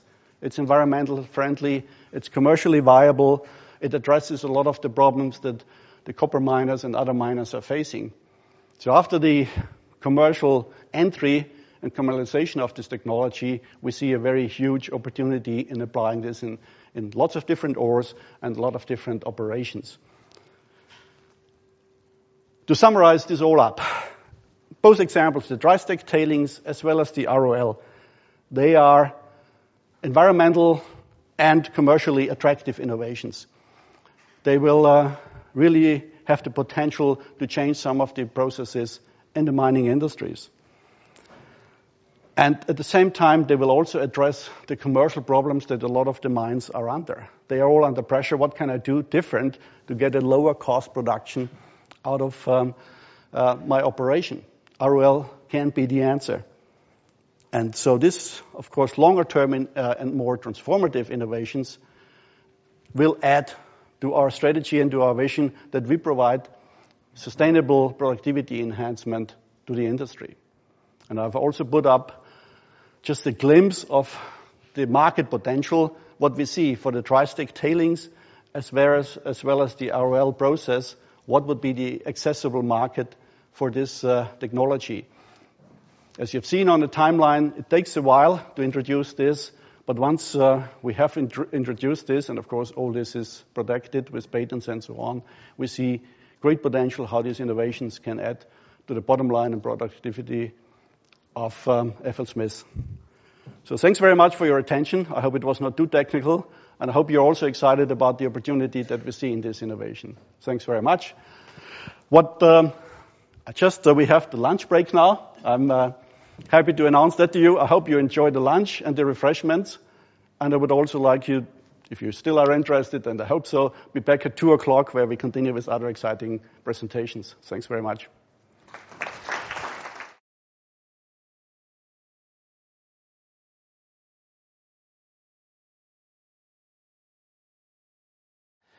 I would like now to introduce uh, Brian Day. He is our EVP and management team member for Customer Service and Product Company Division, and he will drive you through the lifecycle management, growth through lifecycle management. He is one of the younger employees, what we have. He is only 38 years with us, not more. Enjoy it. Can you help me, help me on the stage, Thomas? Good afternoon, and uh, thank you, Thomas, and thank you all for the opportunity to have 30 minutes of your day. I really appreciate it.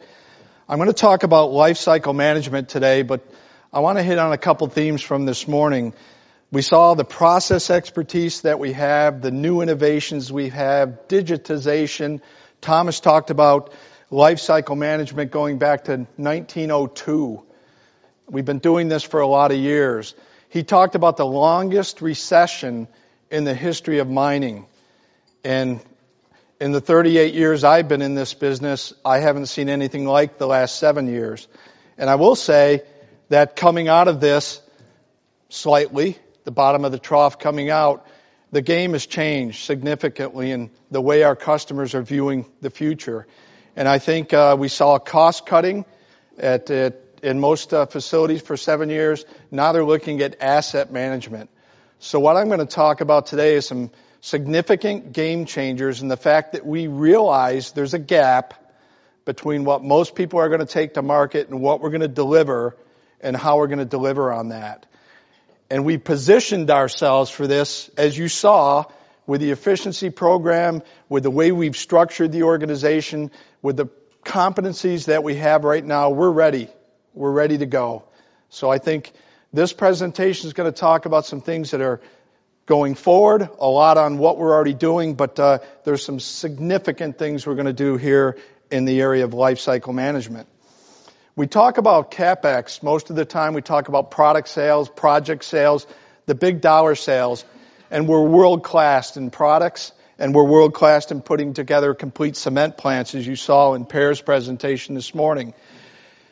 When you look at the life cycle of equipment, that's about 25% of the spend over the life of that equipment. And look at a car. If you buy a car, equate it to the purchase price of the car, if you were to put four, three times of that over the lifetime of the equipment, and that's the conversation of today in this OpEx side, the overall maintenance, the parts, the rebuilds, the retrofits, call it total cost of ownership. So I view the product sales as the tip of the iceberg.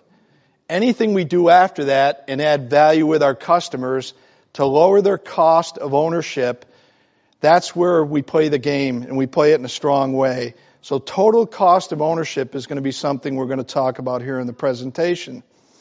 If you look at the setup that we have, and you've seen the triangle around projects, products, and services, the structure that we have from an overall support standpoint, product line management, and I think Per referred to them as subject matter experts.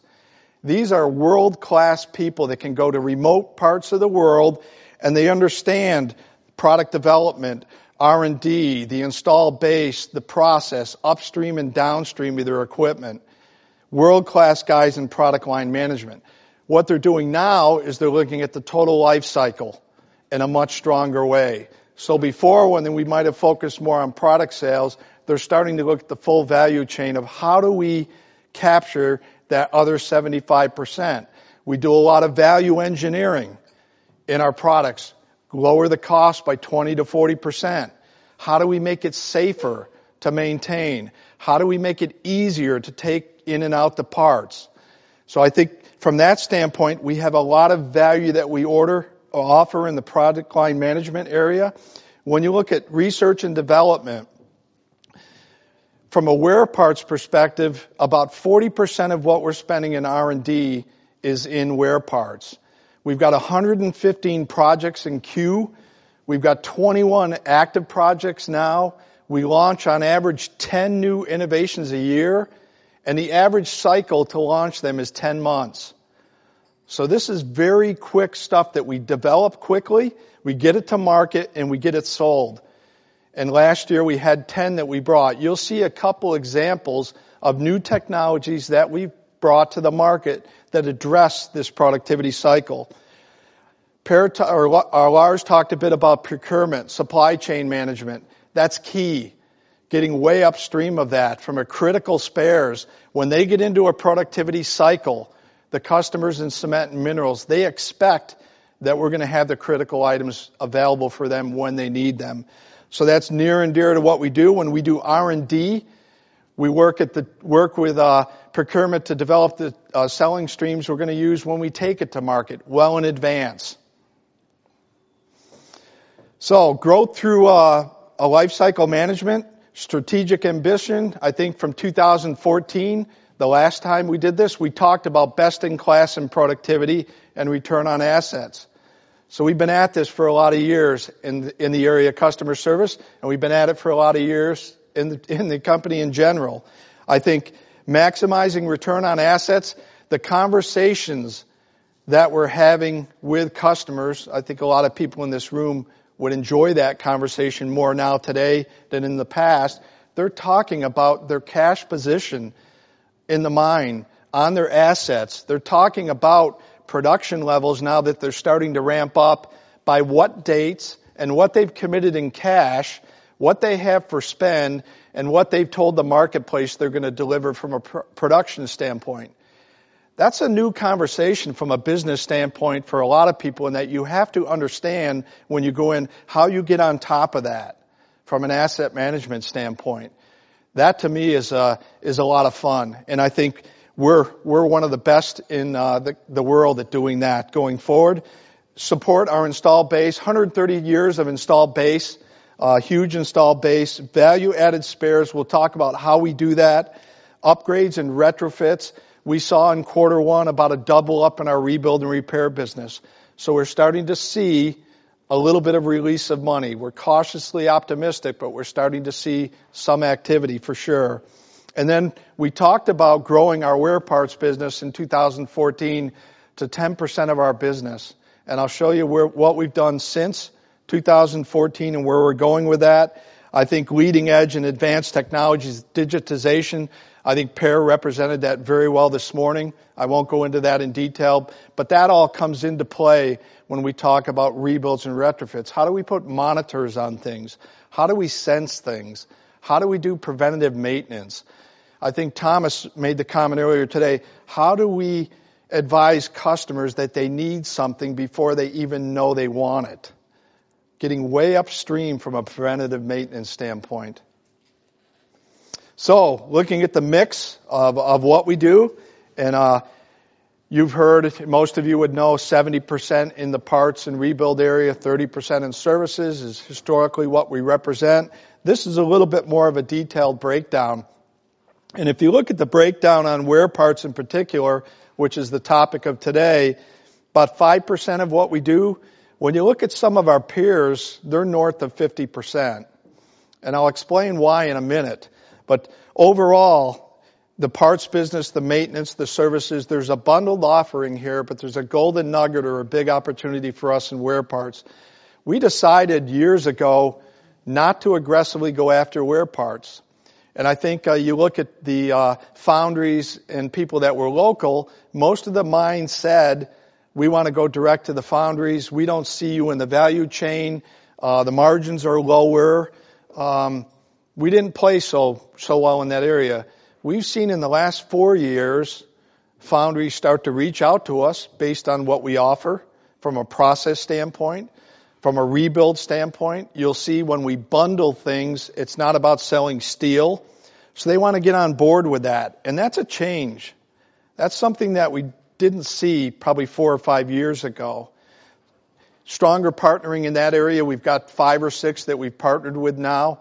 Some of the bigger players and also some of the boutique foundries that are now working with us. And uh, I'll talk to where we think we can go with that. Uh, we're expanding in different areas of the world. We're getting multiple year contracts on liners now. So this is one that's uh, interesting, and I think I'll talk a little bit more about that in detail in the presentation. So what did we say in 14 in where, regards to wear parts and where are we going? In 14, we had an ambition. The wear parts business was less than 1% of our total business. Very small component. At that time, we announced we wanted to grow it to greater than 10%. We hired a dedicated product line manager for wear parts. We put KPIs in place de- and developed a business plan. We brought in three metallurgists that are world class in strategic parts of the world to look at how we uh, develop the liners to last longer. Uh, we put in seven R&D projects around liners. Again, 40% of what we delivered last year. And we saw this start to take off. Then we started talking to the foundries in mid 16 and we saw that they were willing to partner with us. We did our drawings for our wear part liners, customized the drawings for fit, branded them with the uh, um, suppliers, and then we started coming up with this bundling concept around wear parts. And I'll talk to that a little bit more. 17, 5% of our business. Uh, new customers and geographies, multiple year contracts, three year contracts on liners.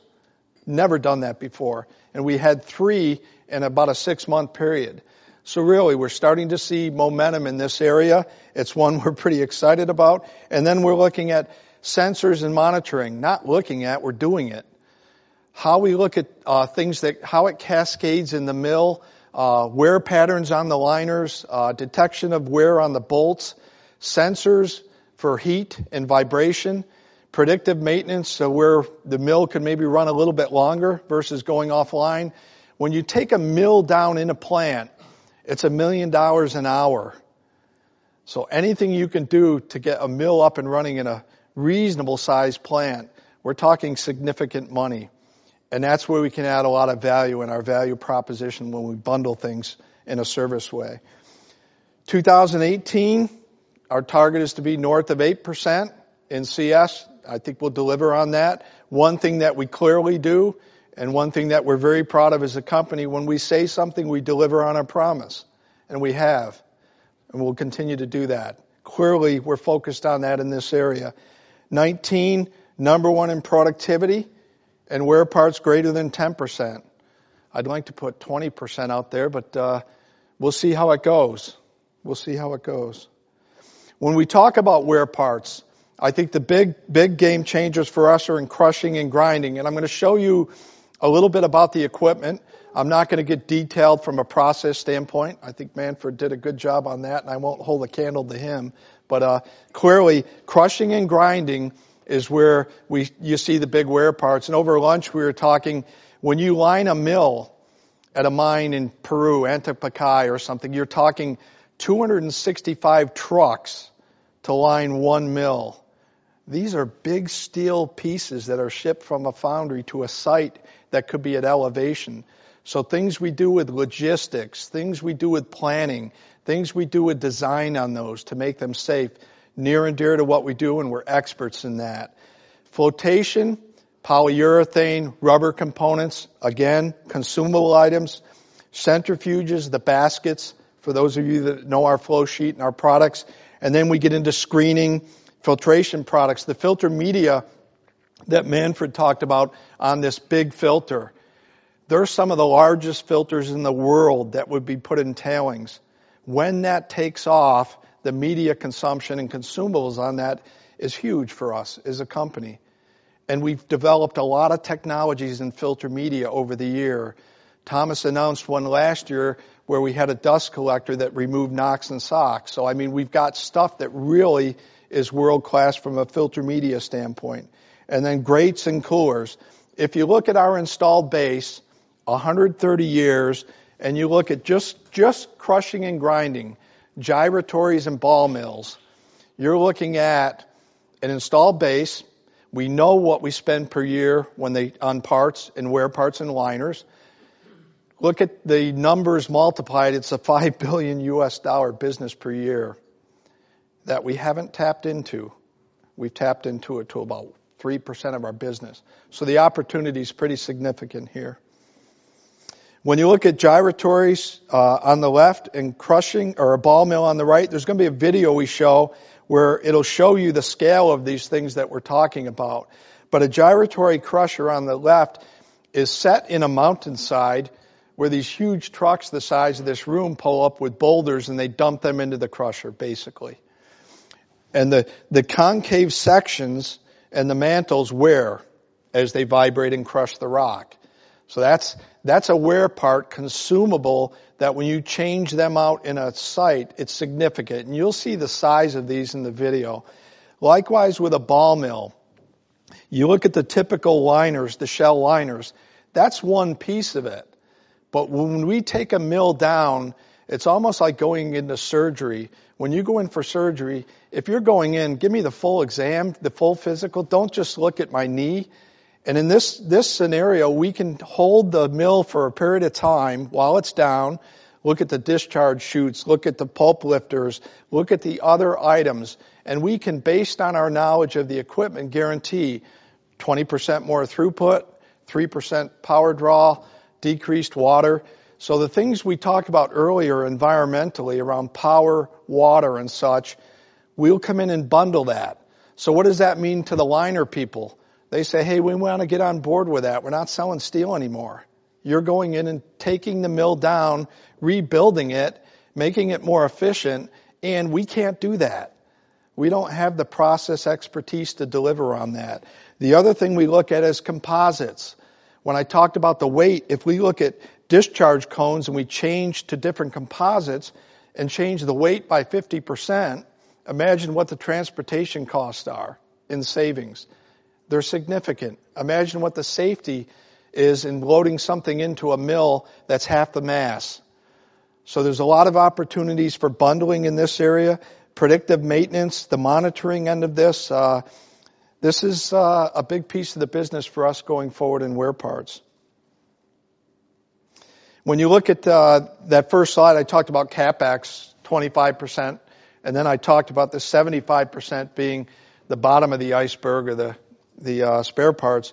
When you look at the availability of what we're talking about here in wear parts on a scale, it's it it'll dwarf our spare parts business when we get at it and get start supplying the wear parts and the liners. It's big. If you look at the lifetime spent on a ball mill, 300 million DKK, and some of these mines are 10, 20, 30 year mines. Once you get that uh, business on a repeated basis, three year contracts, it becomes an annuity. It also gets you in front of the customer, which is a key thing as well. If you're in there looking at consumable items in front of a customer, you're able to look upstream and downstream in the plant. And more than ever, customers are saying in this productivity cycle, when you come in, I want you to debottleneck the plant. Well, what does that mean? Well, you probably need to understand the process from the front end to the back end. And they're also saying, and it's not just on your equipment. You need to understand the other people's equipment as well. It's not this anymore. It's not the finger point. We have assets that we're managing. We have a cash deliverable on the assets. Your world class product people and process people come in and tell us how to operate the plant as efficient as we can and get it within those bands that Per presented this morning where your operating range is like this. Could you imagine buying equipment when your band is like this? Because you're going to size it for the peak. Now we come in with equipment that's more efficient. You size it in the band. From a cost effectiveness standpoint, dollar per ton of product, it's a lot better way to go from a spend standpoint. So we add a lot of value when we get engaged with the customers on a total offering like we're talking about. Some of the wear applications, Just, uh, I'm not going to spend a lot of time, but a lot of different types of wear. There's abrasion wear, there's erosive, high pressure wear, and Pat's going to talk about pumps from an erosive wear, impact wear. I'm going to show you a video on impact wear. You look at the material they move around in a mine site, these big rocks on conveyors and chutes and trucks. It's a lot of grinding and crushing and dumping. It's heavy stuff. Sliding wear, uh, conveyors and chutes, and temperature, high temperature stuff, coolers and kilns. Below that, there's a lot of different technologies. And again, we look at all the different materials, designs, welding concepts, uh, composite alloys. One that we've patented or patent pending is this FerroCer product that is an impact sliding wear. That's a game changer. We used the word game changer earlier, but to me, things that lasted two weeks are lasting up to 10 times that now. So it's a, it's significant changes. It's not little step changes anymore. It's gotta be a, it's gotta be a really big splash for the, to engage the customers. So the FerroCer, uh, where it's a impact panel, and it's something that we're taught, you're going to see in the video, we talk about chutes and liners, but you could put it in the bed of a truck or something as well.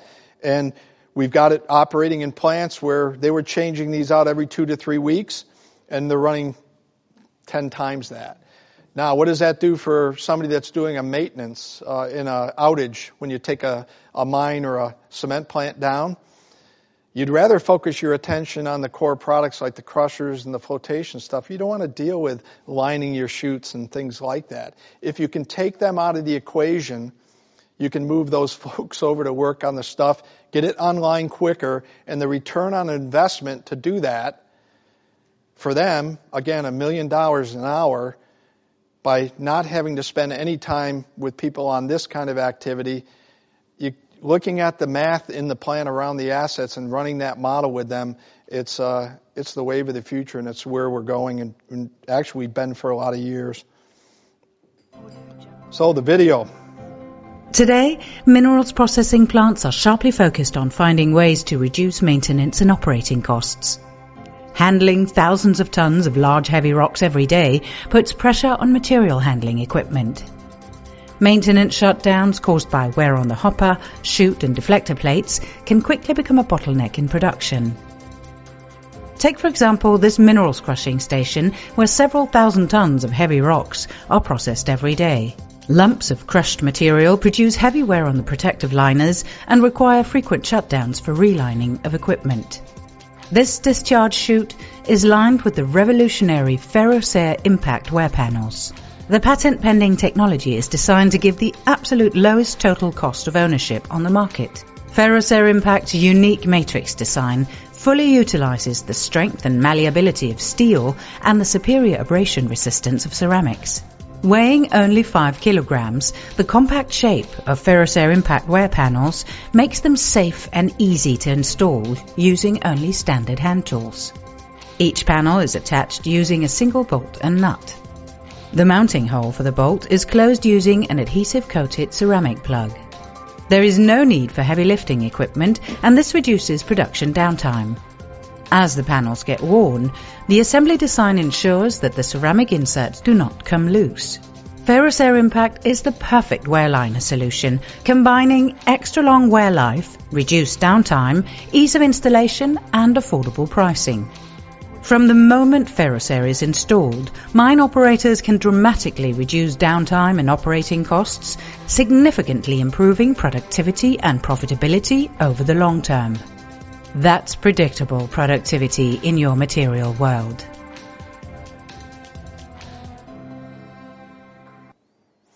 Kind of gives you the scale of uh, the size of these trucks in the mine, but really, we this is looking at just chutes and uh, and hoppers. You look at lining the back of these big trucks, Caterpillar, Komatsu, people like that. So they're dumping rocks, bed life, and things like that would be an expansion for this product.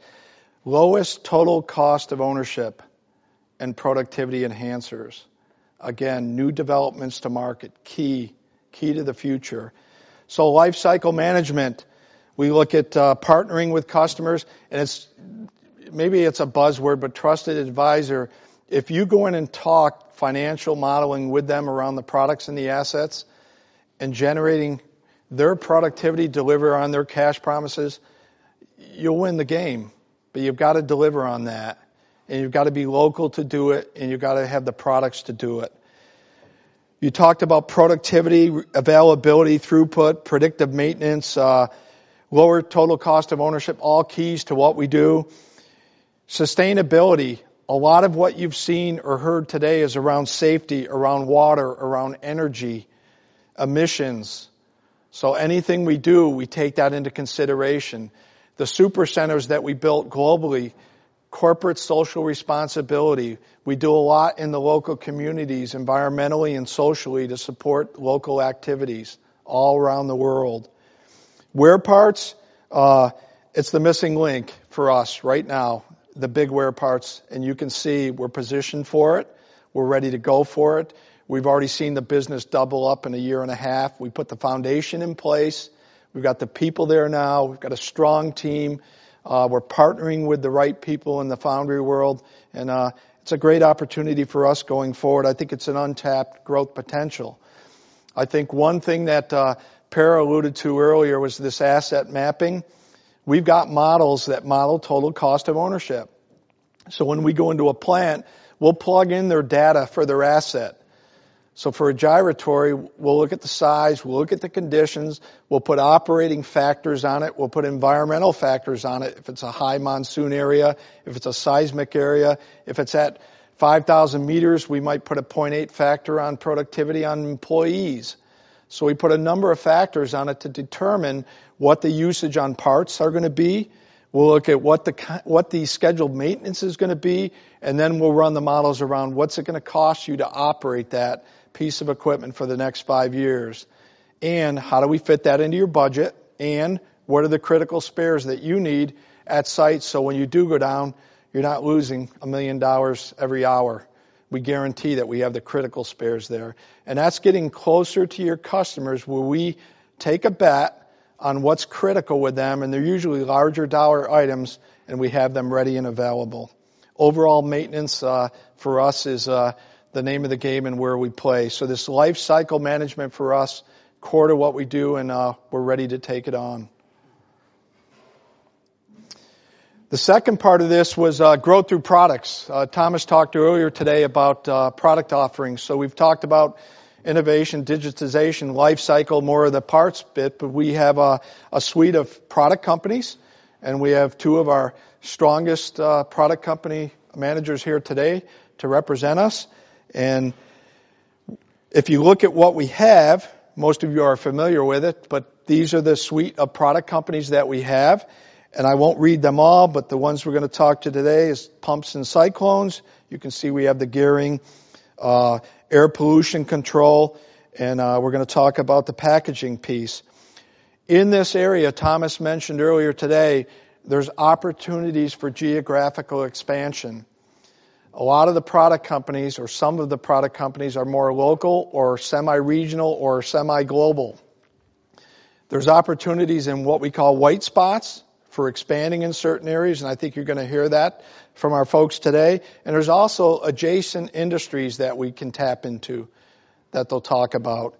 And again, a lot of this has to do with extended service offerings. How do we service our equipment? How do we get closer to our customers? This stuff is product sales, and it's a strong part of our overall portfolio. So, the business units we're going to talk about today from a revenue by application, uh, cyclones and pumps first, and then we'll go into packaging. And uh, I'd like to uh, introduce Pat Turner. And Pat's been with the company for 35 years, and he's going to take us through pumps and cyclones. Okay. All right. All right, thanks, Brian. Um, so again, my name is Pat Turner. I'm president of FLSmidth Krebs. We are. Oh, I need to change my slide here. There we go. We are, uh, of course, one of the product companies in the product company division. We're headquartered in Tucson, Arizona, in the United States. We have eight main business units located in the major uh, uh, mining areas around the world. And one thing I hope that comes through, um, Francesco and I are both very passionate about our products, and our people are very passionate about our products. So I hope that that is uh, relayed in these presentations. So where do we stand right now in the marketplace? We're the clear leader in cyclones in the mining industry, and we're number two in slurry pumps, but a fairly distant number two with room to grow. Um, the cyclones and pumps are important parts of the mineral processing plant. In fact, both of those products get higher visibility than what their actual cost component would indicate. So there's a lot of attention on those products. Um, both of them use lot, lots, create lots of spare parts, and so there's a continuous service component to it. So what I'm going to talk today is about the growth opportunities a typical uh, mineral pro- wet mineral processing flow sheet, a potash, a phosphate, a coal, all use the pumps and cyclones in conjunction with the rest of the FLSmidth minerals. Now this picture on the right is a typical grinding circuit in a gold mine. So the run of mine ore comes up the conveyor belt and is fed into the sag mill. On the far side, water is added, the mill turns, then the balls crush the ore, the slurry continuously discharges, drops into a sump, and then the pumps at the bottom pump the heavy slurry up to the cyclones under pressure. The cyclones then separate the coarse material from the fine material. The coarse material goes back to the mill for further grinding, and the fine material goes on to the next process. In the case of a gold mine like this, it's most likely uh, uh, leach tanks. Now, you may notice something about these two pieces of equipment, where they're located. Uh, so we have two types of people in our company. One, they like sunshine, nice breezes, they like to dress very clean and everything. Those are our cyclone experts, because they're sitting up there on top, enjoying life. Then we have a second type of people. They like dark places, uh, mud, high humidity, you can guess those are our pump people. And we call them sewer rats. Now this plant's nice because there's no roof and it's beautiful, but most plants have are completely enclosed, and it is truly uh, down in the sewer. Um, but you know what? We're, we're not number one in, uh, in in in slurry pumps, but I know for sure we have the best sewer rats, and that's going to help us in the future. So. Um, now pumps are, you know, you could say they're the heart. They're pumping the heavy slurry to each unit operation. We manufacture the p- pumps from small to really big. Um, our biggest is 850 millimeter suction diameter. That's that size of that white pipe there. So a pump that size uh, will fill an Olympic-sized swimming pool in 15 minutes.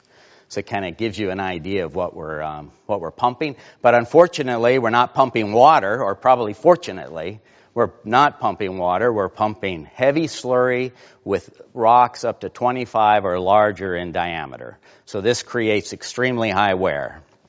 So designing a pump is a balancing act between high pumping efficiency and, and, and controlling the wear. If you design the pump for high efficiency, it wears out really fast, like a water pump. If you design the pump just for wear, then it's very inefficient.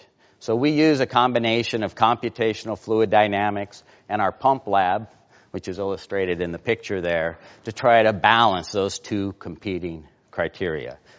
Pumps also are easily replaced.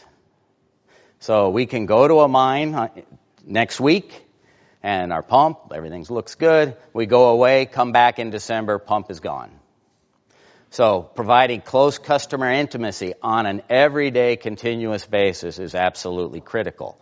But it also is the opportunity, which I'm going to talk about too.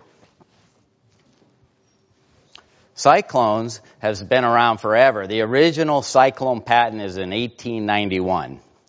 Um, and they were really introduced in the mineral processing area um, extensively in the 50s.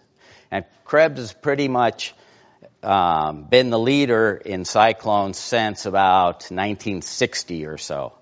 And cyclones perform two really critical roles in the processing plant. First, like I mentioned in my example, they keep the coarse solids from going to the next unit operation, right? Usually flotation in copper or leach tanks in gold. You send coarse particles, recovery goes down. That's bad. The second thing they do is they work in conjunction with the grinding mill. Um, so the co- uh, combination of the cyclone and the mill working together is what optimizes the uh, milling efficiency. And that's critical because the big ball mills that we sell today have 20 megawatt motors on them. So utilizing that power is one of the key cost drivers in the entire plant. Now we've maintained our lead by driving in, uh, customer enhancements through uh, wear life mainly. Um, this cyclone kind of has different colors on the inside. We're trying to depict different liner materials. The wear in the cyclone is highest at the bottom and lowest at the top. What all customers want is long cycle time. So we aggressively mix the ceramics and the rubber materials to even out and provide long, even wear life. And that, we've really built our lead in the marketplace by using that process. So it's a great uh, industry to be in. You know, the, um, uh, the mining industry is, is growing four to five percent over over the cycle. And one thing um, that I, I want to say is that it's a great industry in terms of the people in general. So everybody loves to go visit the the mines. That's what we're all about is visiting the mines as often as possible and creating that customer intimacy. Um, Pumps and cyclones are purchased obviously with the capital project, but they generate lots of spare parts. And that spare parts business is really uh, driven by the throughput going through the concentrator or the mine, right? So if the if the throughput's 100,000 and it goes to 120, the parts business probably goes up 30 or 40 percent. So that way we're not as affected by the commodity downturns. Um, as long as the cash costs uh, stay below the commodity prices. But one thing is for sure, the customers are demanding higher efficiency and uh, lower maintenance costs from the equipment. So we need to be close to the customer. So we're close with the sales people, close with the field service people, but we also have to be close with the parts. Um, one thing about pumps is that some of the pumps installed in the mine, you wouldn't believe it, there is no standby pump. Pump goes down, half the plant could go down. So unplanned downtime is is um, is, is really a killer. I think Brian mentioned a million bucks an hour. Um, so having the spare parts and being able to react super fast with spare parts service is a key. So we use the FLSmidth network of super centers and service centers located all in the uh, major mining areas to stock our parts close to the customer. I mentioned at the first that we're headquartered, uh, um, our product development, engineering, and so on is in Tucson, Arizona. Uh, however, our revenue is fairly evenly split around the world. We have pumps everywhere. Um, so uh, it's just getting more of them that we want. Now we do have some white spots. So we work with our colleagues in the other FLSmidth uh, business units to try to help increase our presence. And we're also opening new offices, like we're just opening a new office in Ghana for the West African uh, gold uh, sector. Um, the West African gold sector is actually very active, probably one of the more active mining areas for new projects that there is right now. Um, we have revenue in all five of our key target industries, but you will notice our largest revenue is in copper, second largest is in gold. FLSmidth is strongest in copper and gold. And then also, those are the two industries that have the best near-term prospects. So we're well positioned in that regard. I mentioned we were number two in slurry pumps by quite a ways. Most of you know who number one is. It's the minerals division of, of uh, Weir and they are also the number two in uh, in um, cyclones. And I didn't mention it. We also sell valves. They sell valves, so we compete on that. So we're really um, going at it pretty much on a daily basis. So we want to maintain our, our and grow our cyclone market share. So we do it in two ways. We do it by lowering costs continually like I said about mixing the ceramics. I mentioned that the cyclones and the mills work together to optimize the mill power. We're by far the experts in working with the mill people and the operators to, to adjust the cyclone performance to optimize that. So we do that. Then the other thing we do is through technology. We have our relatively new patented GMAX cyclone. This is uh, the best performing cyclone in the market. And then we've combined that with the new smart cyclone system. This was developed in association with FLSmidth Automation. And what it does is it measures the noise at the bottom of the cyclone. You see, it's hard to see. One side, the one on the right is sort of discharging like this. Okay? And the one on the left is discharging straight. Now, as you know, we're very technical people, so we call the one on the left roping okay? Because it looks like a rope, all right? So when the cyclone is roping, it's sending coarse solids to the overflow. And remember, that goes to flotation or the leach tanks. So if you had an upset condition with that roping for, for a significant amount of time, 30 minutes, an hour, you could get so many coarse solids in flotation, could shut down the entire flotation line.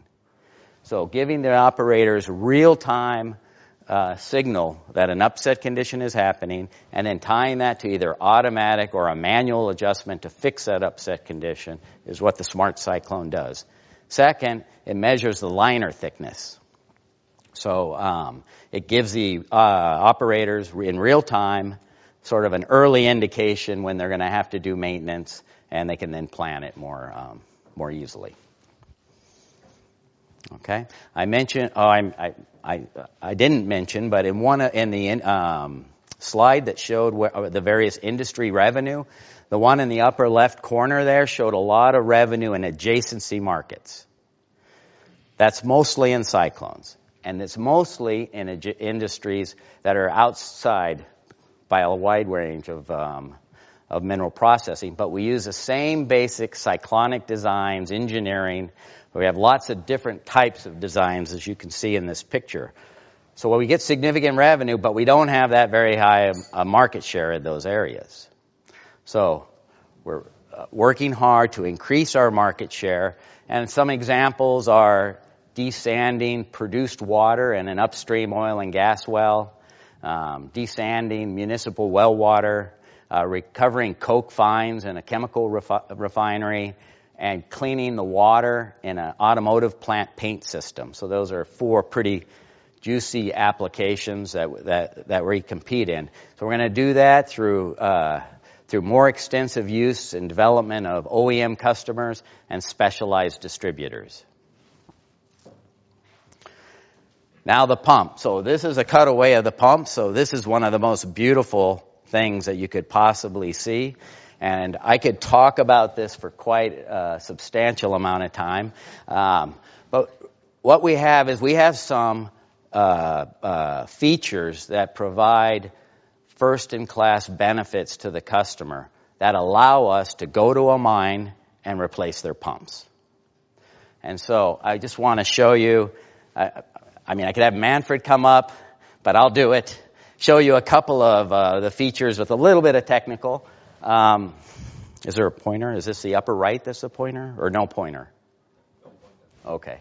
So in the, um, the you see the uh, pointing there to the proprietary wear ring.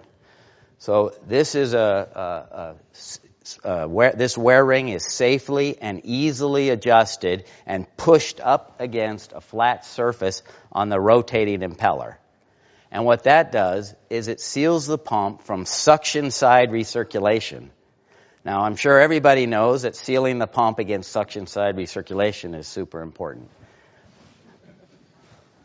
What happens is a pump, the impeller generates head, and the, and so at the up, at the outer edge of the casing, the pressure is higher, okay, than it is at the suction. Because that's what causes the slurry, right, to go way up in the air. So if you don't seal the gap between the rotating impeller and the suction liner, the slurry will run down the front of the pump and go back into the suction. So that obviously robs the pump of efficiency and creates substantial uh, turbulence that creates lots of wear. Other companies try to push the impeller up against the suction liner, the whole thing. And what that does, it just ends up creating a little mini uh, cone crusher in the pump that consumes power and, and, and increases wear. So this is a clever way of doing it that, that gives us a big advantage. Second uh, benefit is our, is our bearings. Now this is very simple, but our bearings are designed so when you grease them, the grease goes in and comes out. Our competitors, you grease them, the grease goes in and goes into the center of the bearing assembly. It's one of the main causes of unplanned downtimes. If you overgrease, the bearings of will seize and the pump will fail. So, features like this, combined with the wear materials um, and our many pump designs, allow us to provide longer, more predictable wear life, higher energy uh, lower power consumption through better pumping efficiency, safe and easy to maintain pump, and I mentioned the um, close stocking of the spare parts. So this is what the customers want, and this is why they'll replace the pump.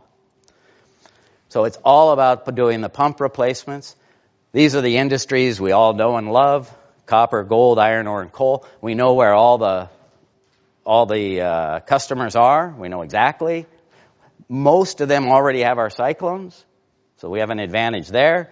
So it's just getting in there and convincing them of these benefits. Where we have uh, uh, white spots or holes, we use our colleagues to help increase our presence, and um, it's it's it's really it's exciting to be in cyclones and pumps because even without the capital projects, we can still sell like mad. Also, I mentioned that we provide um, um, uh, higher, um, lower energy costs due to higher pumping efficiency, right? So what that means is we don't, we can, our targets are not just the big parts consuming pumps. We can go and replace every little pump the customer can see and take it out because we can show a substantial power savings. And of course, that's more and more important in this day and age. The other thing is when we install the pump, they have an amp meter usually on the motor, so they st- install the pump, put the feed to it, then they look at the amp meter, it goes down 10%, 15%, less power. Instant feedback. And so our customers that have experience with a pump replacement where we've successfully replaced it, when a capital project comes along, if that person is involved in the decision making processes, it gives us a real advantage. So it builds everything and build, and this is the perfect time, of course, to be doing it before the next upswing. We also have opportunities where we have very low market shares in some significant, very closely adjacent markets. One of them, oil sands. Um, most of you probably know that's in Alberta in the uh, Alberta um, province of Canada in Fort McMurray. There's five customers. What they do is they take their sand that has the bitumen coating on it and they put water and then they pump it from the mine, which is mostly just scraping the top, um, and send it to the processing plant. But they do that instead of trucking or conveying belts because they have to condition the slurry before the processing plant can remove the bitumen. So these are huge pumps pumping heavy slurries, big solids. So it's a really huge pumping opportunity and it's a big cost driver for them, the maintenance and the power costs. So that's a key one we're focused on. So in summary, we're a clear number one in uh, cyclones and in the mining industry. We're a uh, distant number two in slurry pumps, but have a strong strategy to change that.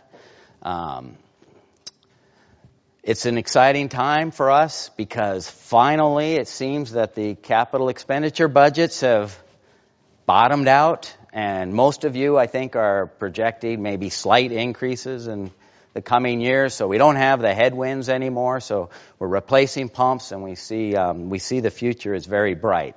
So we're going to um, maintain and grow our cyclone market share using the technology I mentioned. We're going to grow our cyclone revenue in adjacency industries. And we're going to grow our pumps while we wait for the upturn through aggressive targeting of competitor pumps. With the combination of that, we expect to grow 5 to 6% faster than the market over the mining cycle.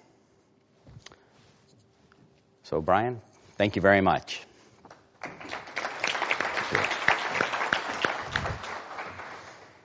Thank you, Pat.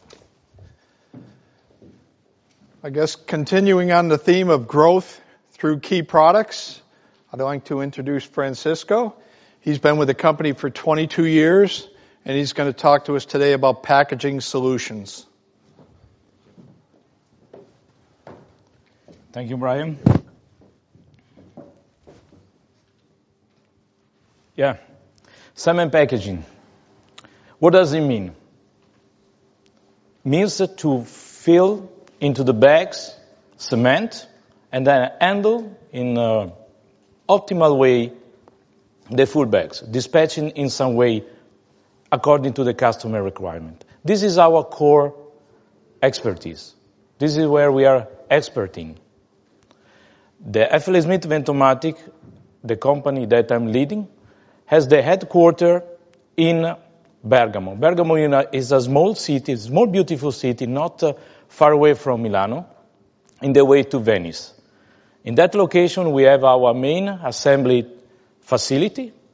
We have also other business unit, one in India and one in China, where we are sharing the facility with other product company and division, both for the head, uh, sorry, for the head office and the assembly centers. FLSmidth Ventomatic in a nutshell. We are world leading in packaging cement. We have a strong reputation and a strong name in providing full, integrate, automatic packing and dispatching lines. We are also innovative. Innovation is in our DNA since day one of our history, 60, 60 years ago, on May, last May, where we start our journey innovating and presenting to the market advanced product for following the uh, requirement of the customer that are changing continuously. And in the last years, those requirements for having a better productivity are changing more frequently, asking for customized and complex solution. For giving an idea, our product range is composed of products that we have developed and launched on the market in the last five years. We have also very interesting growth opportunity in Ventomatic. In our core business, because of demand of the increase in productivity, we can see opportunity for improve the existing facility, for upgrading them, and also for expanding the, uh, the actual uh, facility. Moreover, we can see a great opportunity to grow in adjacent market.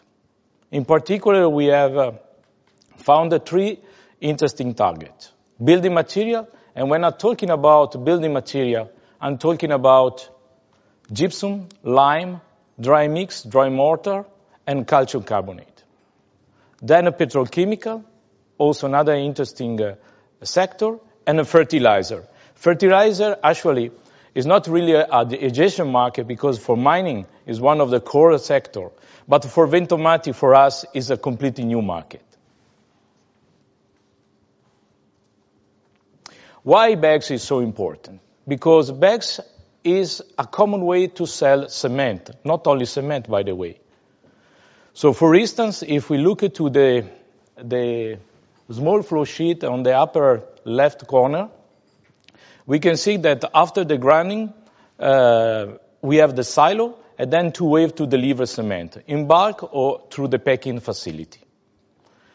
And uh, if we consider, for instance, the developing country, the percentage of cement delivering bags can be up to 40-45%, with some interesting peak, for instance, in India, where it goes up to 60% and over in some regions. The packing plant can be part of the full cement line, so we are completely integrated in the flow sheet of the cement division, but also is present in the uh, grinding station. That is a quite interesting trend, especially in the Middle East and in the Far East, and also in the simple distribution center, where there is a simple silo and a packing plant for distributing cement. A cement bag is usually 50 kilo bags, so it's quite heavy. And a single uh, packing line can produce up to uh, 15 millions of bags per year. On the, on the left, you can see different example of uh, 50 kilo bags. Totally different. We have uh, paper bags, we have uh, plastic bags, uh, some of them with glued valve, some is completely stitched. So the market requires us to handle all of them, all of them in an efficient way, at the highest capacity possible and the highest accuracy possible. This is the challenge that we have. And sometimes all kind of, uh, all type of bags are present in the same plant. So we need also to provide enough flexibility to handle all of them automatically. The trends of the industry, I'm talking about cement, is for increasing safety and productivity. Then we have a great opportunity, as I told you before, regarding the upgrading of existing facility, not only uh, facility of Ventomatic equipment, but also our competitor as well. This is a nice picture, uh, at least it's nice for me, maybe because it's a cement packing from the past. But in reality, it's not from the past, because this is the normal situation that we can find in the developing country. So it's dangerous, it's a hazardous, labor intense. There is a lot of contamination of the cement, a lot of loss of production here. If we consider a design, uh, a installed capacity of 100 tons per hour, in this situation, the normal production, the real production is 50 tons. So we are talking about a productivity that is only 50% of what is the target. So there is a great room for improvement here, definitely. No mention about the safety, because also the safety, we, uh, the situation is quite clear. We have a low productivity and low level of safety. This is our proposal. Starting from the top, this is a, a, solution that we have developed and launched in the market a few years ago. This is a completely cement plant, cement line, sorry, where we can uh, produce up to 2,400 uh, bags per hour or 120 tons per hour with only one single operator. It's completely pre-assembled and pre-wired, can be shipped in container, and then in a few days can be assembled and put in operation. The interesting thing is that the footprint of this uh, uh, packing plant is basically the same footprint of a three-bedroom apartment. So we are talking about 100 square meter only, maybe less than three-bedroom apartment. And uh, most important is one-third of the footprint of a traditional packing plant. And it does not require any civil works. So there is a lots of advantage of this kind of solution. And if we look to the second pictures, this is a, how a packing plant should be. Completely well organized, no dust, no operator, high level of safety. This is the target. The packing plant usually is composed of different line packing line, from two to eight, depending on the level of automation the output require the value of each packing line goes from uh, 3 million of DKK up to 11 million of DKK, depends on, uh, depending on the level of automation. And an, another interesting feature is def- definitely for sure that a full automatic packing line requires only, let's say, per ship, per shift, two operators against uh, 12 operator minimum for a manual uh, loading uh, uh, packing line.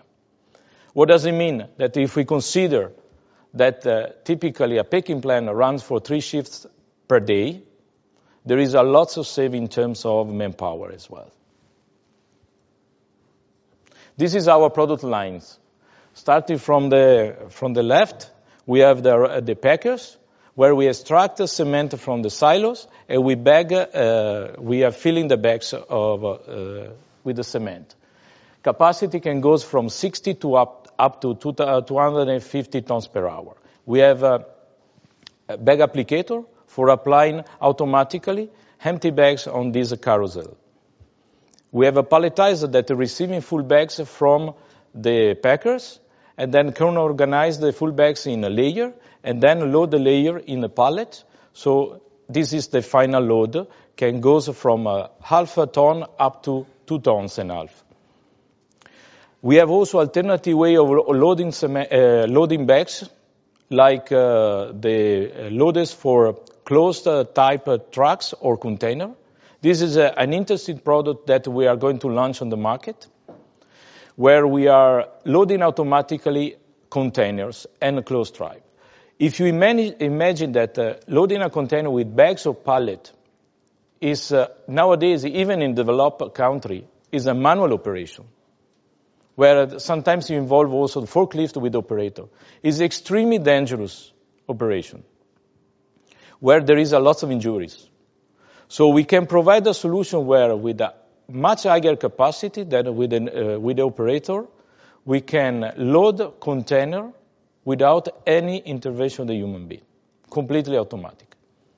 Last uh, product line is uh, the automatic loader for open top trucks, which is the most common uh, trucks in the cement industries. We can load from the top directly on the platform of the truck, full bags in different type of configuration and different type of capacity. As I told you, Ventomatic is the leading brand in cement packing, but of course, we need to keep innovating for stay uh, uh, uh, ahead of our competitors.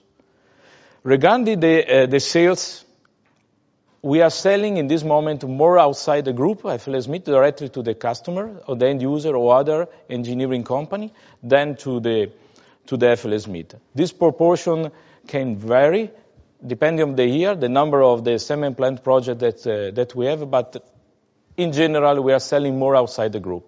We have a very good relationship with the Chinese Design Institute, where we have, uh, thanks to our strong name and reputation, usually we are always in the vendor list. Regarding the core market, we are extremely strong everywhere, of course, but in particular in South America, in North Africa, and the Middle East, and uh, Southeast Asia. Where are the main opportunity to grow? As I told you, productivity in the cement, number one. Improve our geographical uh, uh, coverage in the cement, because there are some several white spot that we can cover better, and the adjacent markets. Let's talk about what we can do in the core business, in the core sectors. The market trends and the productivity requirement in the cement are very clear for us. It's uh, increasing demand that is coming from every area geographically. It's quite a global requirements.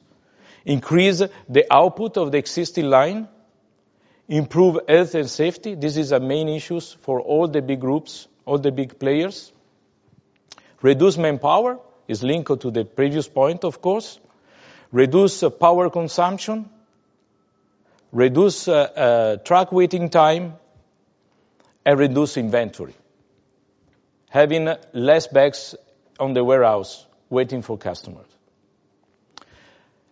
We can answer to this uh, requirement with our value proposition, which is based on our product range. So we can provide high capacity and flexibility uh, solution, full automated, innovative logistic solution, as I explained regarding the container loader, service and aftermarket offering.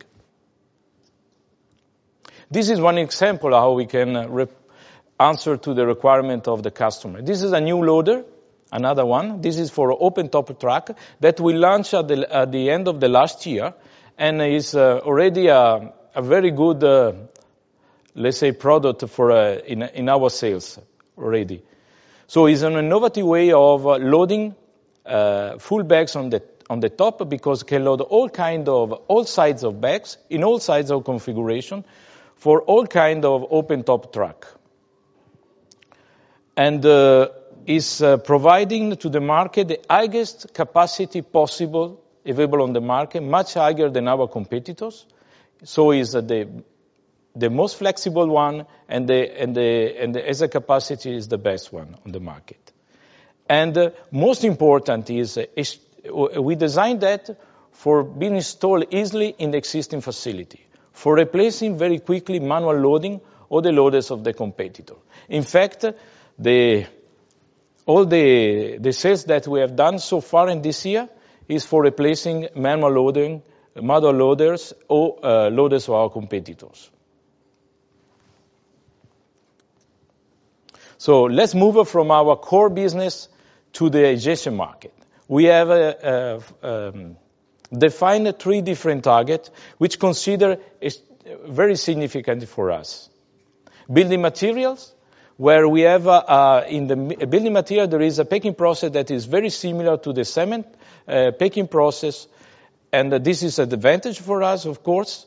And the main requirement of the building material is the cleaning, the bed accuracy, and flexibility. The size of the addressable market, the size is one-third of the cement.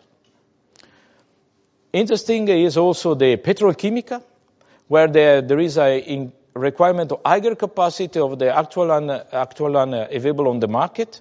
So they are looking for uh, more advanced suppliers. And of course, it's very interesting here, the the trend, because we have a strong uh, growth in the market. The the disadvantage is the packing process here is very different of what we have in the cement. The size of the petrochemical is the same, similar of the cement sector. Then we have the fertilizer, that for Ventomatic is an adjacent market, where the size is one uh, 1.5 times the cement size, where the again, the packing process is a little bit different, little bit, very different of the cement. And there is an increased demand of the customer to having a better solution for how to handle, how to deliver bags to the customers. And this is where we can offer our value proposition. Strong uh, trend of uh, growth, of course, the population is increasing, uh, so also the fertilizer sector will increase as well.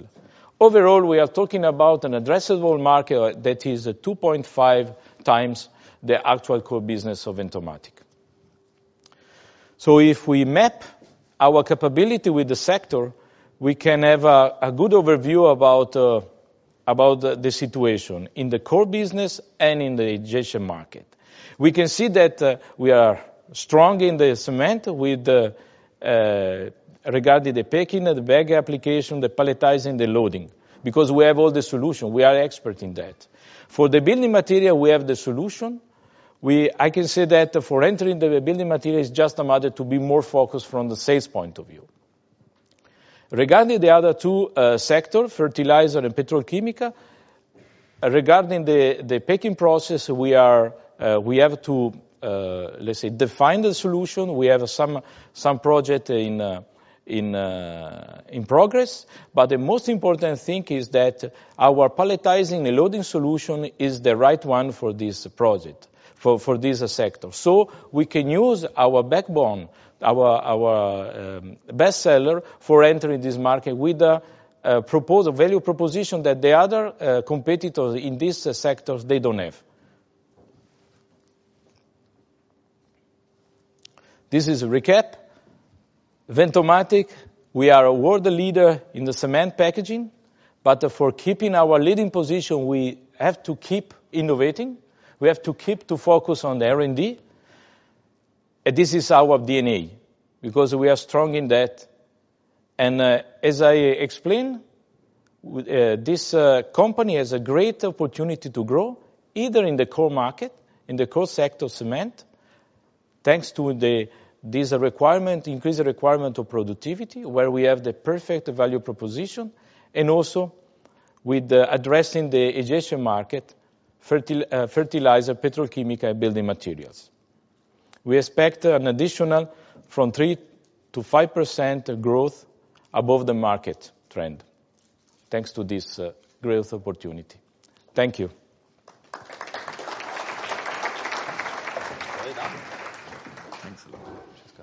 So uh, that was a little bit about technology, not that much, a few minutes as you saw it. We hope that we informed you more than the normal strategic setup and the normal information or standard information, what you normally get from us on uh, on meetings with you one-on-one and on bigger uh, summits in different big uh, big cities.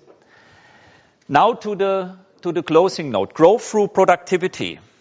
That we hope that you see that this is another step in the journey, what we do since several years with our company in our two industries where we act in. It is, I called it, to invite you into our house, the FLSmidth House, and to look into some of the rooms, what we call growth opportunities. There's more. There's definitely more. And it is important to look, of course, out of the window too. How is the market outside? But there is quite a lot in the company what we can do on top of the normal market conditions. Yes, we are most probably and most likely at the cyclical or at the end of the downturn in mining or close to it, and in cement cautiously optimistic to move now further out. But we should not forget um, at the end of one recession is anytime the beginning of a new one. So we have to be prepared. We have to leverage on it. We have to work on it. We have to be prepared. To be prepared to or to prepare a company in the downturn for the upturn, to prepare a company in the upturn for the downturn. That is what we are about. It is a gift to the premium suppliers that we are now entering a productivity cycle. Competence is demanded. Value is demanded. Not the cheapest steel supplied anywhere in the world. That is important, and that is what we work on, and it's about the competence of our people, and we have a very, very good position because we have a very good competence in the company. Our house is in order. What does it mean? It means that the things we wanted to work on and where we wanted to improve what we have in our own hands, we are on the way or already done, and we will not give up to work on that further. But of course, it's an industry with a bumpy road. There are good quarters. There are not so good quarters. That's the part of our business. And we try to give as much information into the market as we can and guide and being very, very, very transparent in that how we think and what we would like to do. For us to be the productivity provider, number one is not only motivating for our people and unlocking capital into areas where you maybe in a downturn would not put the capital into it, but it positions us as a value provider into the market. And we showed in that presentation some growth levers in it. When we then look into the summary of that, what we showed, one thing was productivity and digitalization. Digitalization, yes, there is a little bit business directly and only on the digitalization, but the main thing is to be the enabler of all the premium business and competences what you can sell into the industry. We do it since the beginning of the 60s. and we know that one of our cornerstones in cement, for example, is that we can fully automate and playing Steve job on the stage. Where is Per? Yeah, Steve. Playing and showing you what we can do already in digitalization. That enables us to have a market-leading position in selling equipment, projects, parts, services, the full productivity line. The other part was with Manfred regarding the huge potential of a technology shift based on more complexity, dropping ore grades, and so on with the ROL, as well as looking to take care of an yeah, issue out in the market, out in the mining industry with tailing dams. And of course, lifecycle management. To be with the client, not only since 1902, but to be with the client as a partner and not discussing the cost for a wear liner per kilo, discussing with the customer what makes our wear liners more feasible, reducing more the cash cost for the client than anyone else wants. And then, of course, our product companies. We had two of them. Of course, we have more, as you saw, with what we call coverage run into it. Actually, our wear part run in lifecycle is a kind of a coverage run too, where we simply have to go into markets where where we are already with other products to cover it up and taking our fair share of the, the sale of customers. If we then add that up then you see on the slide on the left side as a repeat that the structural growth, the market growth over a cycle is 3%-4% in cement and 4%-5% in mining. Of course, as we all know, there is a growth path in the cycle where the growth rates are higher, and there is, of course, a negative growth path when we go into the recession. But that is the over the cycle calculated and already in 14 communicated market growth rates. On the right side, you see the self-initiated, not supported by the market growth, self-initiated growth levers, what we have in FLSmidth, which is on top of it, 2%-3% on cement and in mining 3%-4%. Not only out of that, what we showed today, out of our exposure into the market.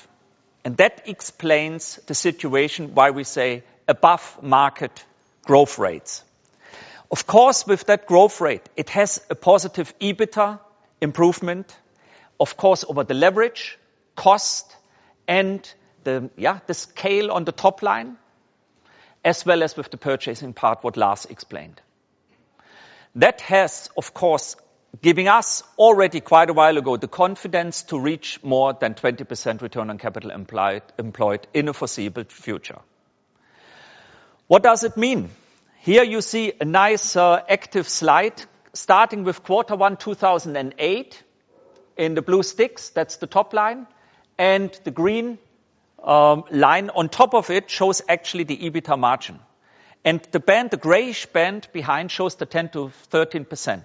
So this is to go into the 10%-13% is nothing new for our company. We have a time with a quite a significant downturn. We used the time to prepare the company for outstanding growth and good position, number one position in the productivity. It gives us, if the market goes as we see it, a structural growth and on top of it, the self-initiated growth, which definitely brings us back into that band. And of course, brings us back into the 20% and more return on capital employed. So our long-term targets, annual revenue growth above market average. That is what we have. A big part of the growth will be self-initiated by simply using that competence, that market appearance, that market position all over where we act, and into new technologies based on going into a productivity cycle. The EBITDA margin, we believe we are on track. Return on capital employed will come when the top line comes. That's a pure mathematical thing based on the assets what we carry with us. It is necessary to have over uh, 20 billion DKK business related with that, uh, of course, how the profitability is. Our equity ratio, our financial gearing and payout ratio, it's all on track. So from that point of view, yes, we send here a more positive news because it's growth and still with a big part of the business in the downturn.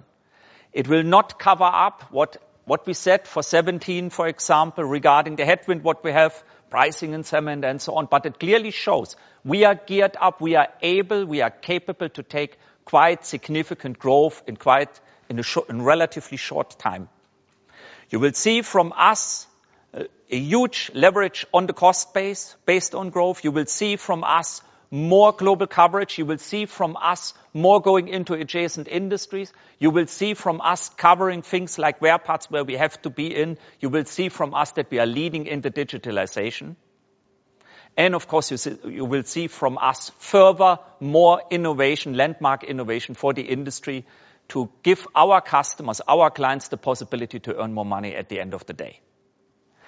With that, I would like to say thank you and asking the presenting team here to the stage for the open Q&A with you.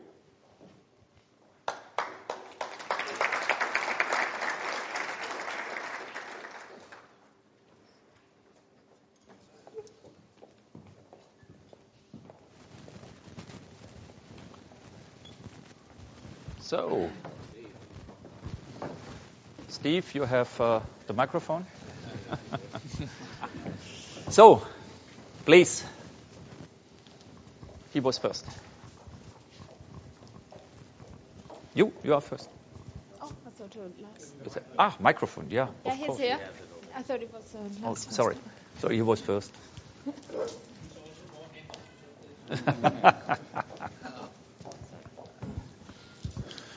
Thank you. This is uh, Christian Johansen from Danske Bank. Um, Thomas, you started showing sort of an illustration of the difference between a capacity cycle and a productivity cycle, um, with a productivity cycle having more business in services and uh, pro- products and less in projects. So, Looking at your margin levels, the mix effect should be positive f- from from uh, from that perspective. My first question is then the 10%-13%, as you just showed, is what you were able to do in the last capacity cycle.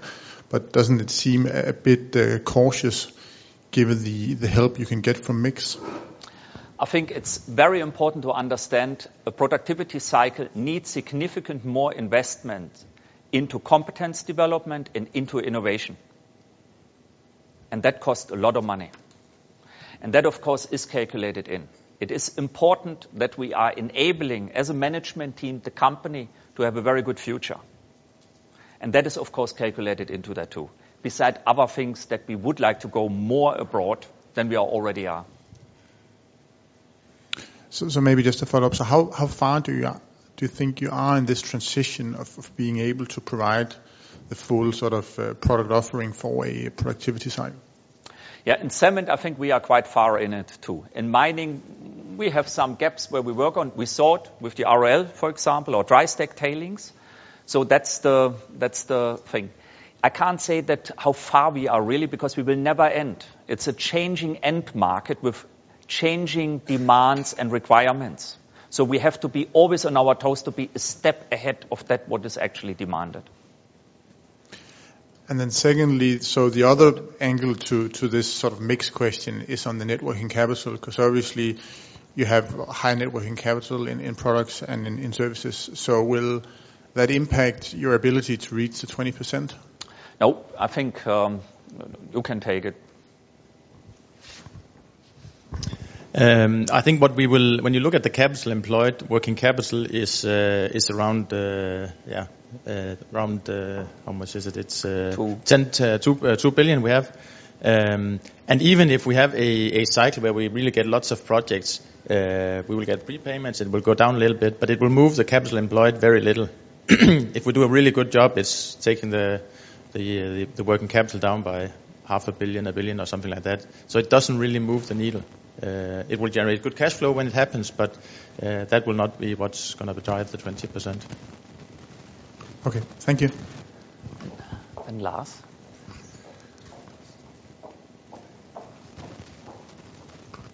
Thanks. L- Lars Topholm from uh, Carnegie. Ju- Just a couple of questions. Uh, In this productivity cycle where you explain you have uh, technologies other people do not possess, uh, you are invited increasingly in to optimize a whole plant rather than just give a quote for uh, maybe a crusher or grinder.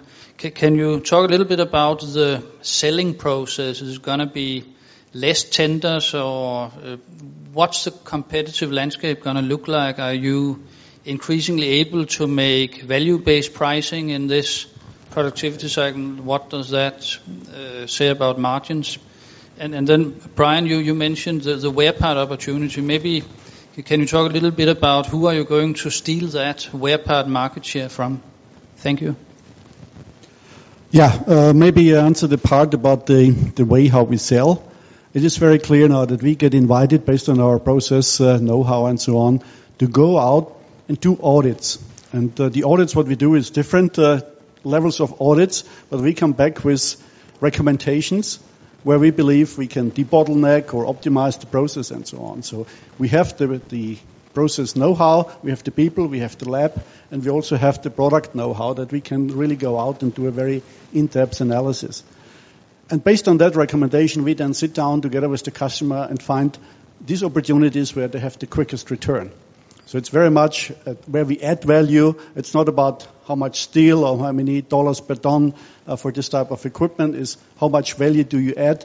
How quickly can you uh, can you do this? So it's a very different selling process.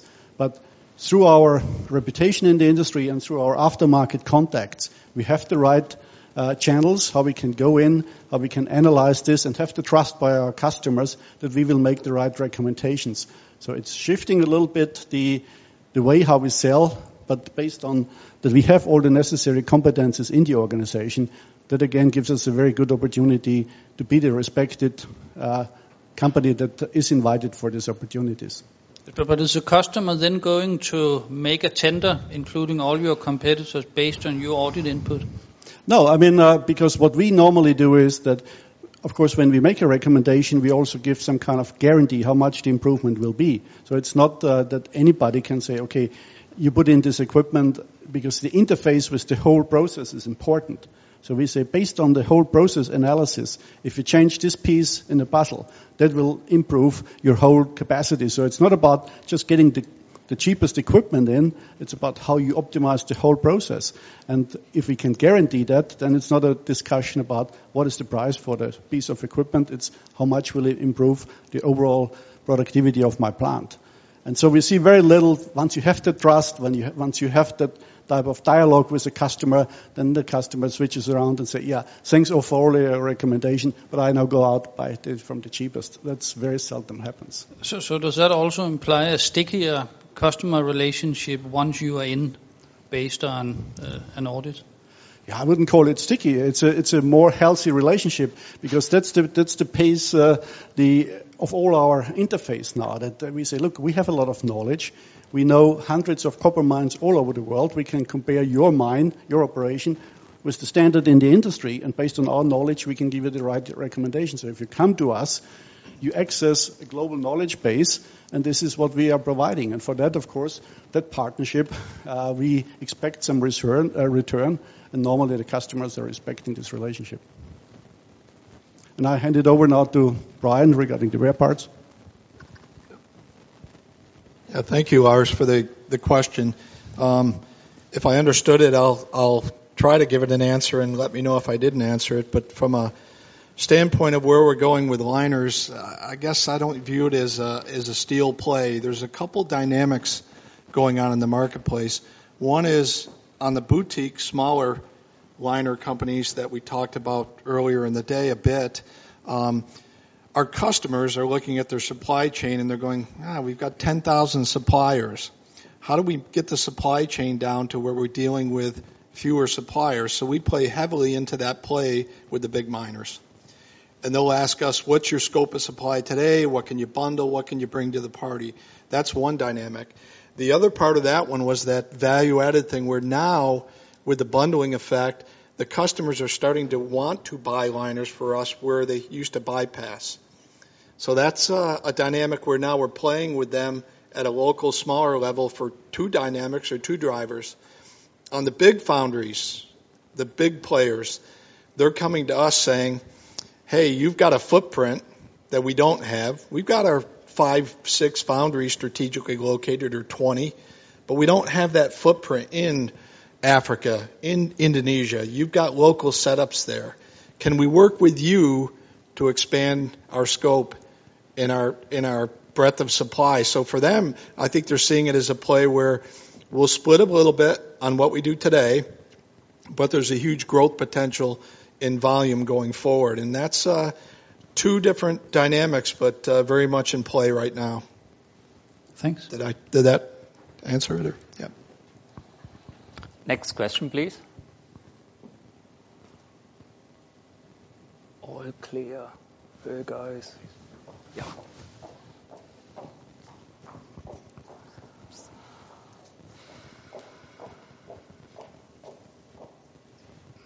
Hi, I have a few questions. Uh, the first one's relating to the O&M activity that uh, talked about. Uh, you mentioned 10 production lines in five locations. What's the sort of blue sky opportunity there? Um, how does it get proved out, and what are the economics of, of, of driving that business more? Yes, that's true. Those are the, the figures mentioned, and these are the plants that we are operating. And as I showed, the, the online access we have to these. O&M is a relatively young business for us. Um, we have learned a lot over those years. You also know that we have had challenges in certain locations, very much related to these were countries enjoying very much the booming oil prices. And then when that changed, markets also became affected, and that has then, to some extent, hit us as well. We've been spending the time on both learning and revising our business model. And I think like it goes for the rest of the business, now we are very well positioned to go into a growth phase. And that growth phase will come in several different ways.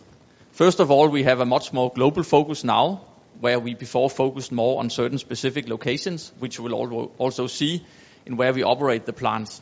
But it's also the business model and the approach to the customers and to the way we go into the partnerships with the customers. So it may still be that in some areas we go in with a full O&M partnership model, where we basically take over everything in the plant, operation, maintenance, blue-collar workers, et cetera.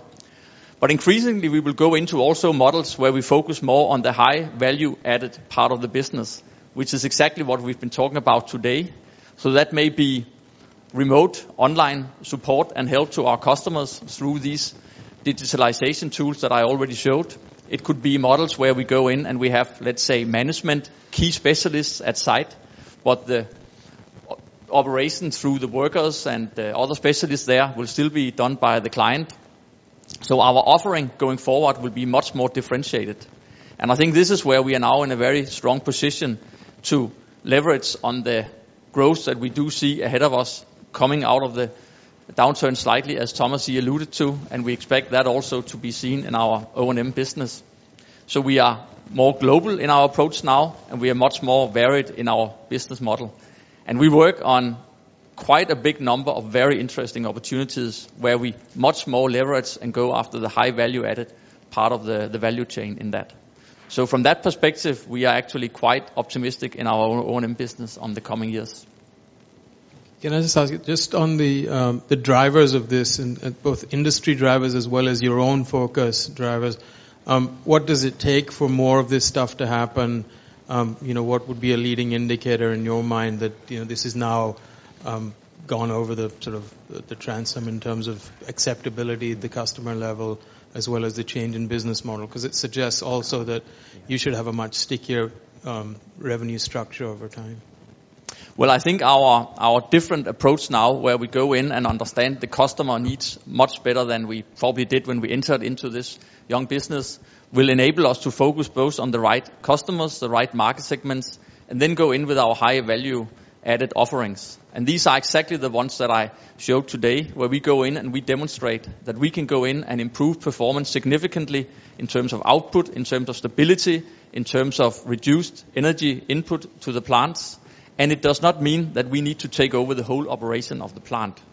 That will be the case in some cases, but many, many more cases, maybe that will not be the case. And in an industry where it has not been the tradition to have O&M services, that is a business model which we think will gain much more traction than necessarily having to go in and take over the full operation of the plants. So in that sense, I think you will see different types of partnerships, and you, in terms of numbers, see uh, more than you have seen in the past, but probably at a different level and a different type of business mix. Uh, my next question is about pumps, and um, the question of what drives pump replacement, especially that of your competitors, and so what can you do to accelerate that, given that you're the challenger in that market? Yeah, so it's uh, it's always about first with the problem. So maybe it's a wear problem, maybe it's a power issue, and the customers may not know they have a problem, so that's the selling process, is to show them that that, yeah, this is wearing out faster than it should. So that's what drives it, is solving a problem and reducing their costs. Um, with the selling process really focused on on on on bringing that problem to their full attention. Um, and the second part of the question? Well, I just want to know what what, what drives the- Oh, okay. Uh, so why why can't it go faster? It's sticky, you know, like you mentioned. Um, you know, they're reluctant to change. There's some engineering involved with the changes, so some some work needs to be done, so that slows it down. Um, uh, certainly, nobody wants to get fired because they put in a pump, so there has to be a lot of trust. So all of this takes an intensive selling effort, and that's what slows it down. I mean, if you're already present with a cyclone, does it make it easier to sell the pump? Oh, well? absolutely, yeah, 100%. So yeah. presumably, since your share of cyclones is much higher, that should get you some traction there. Yeah, Or? yeah, I mean, we wouldn't really be the player we are today if we hadn't started with the cyclones. So it's really the advantage that we have. Okay. Thank you.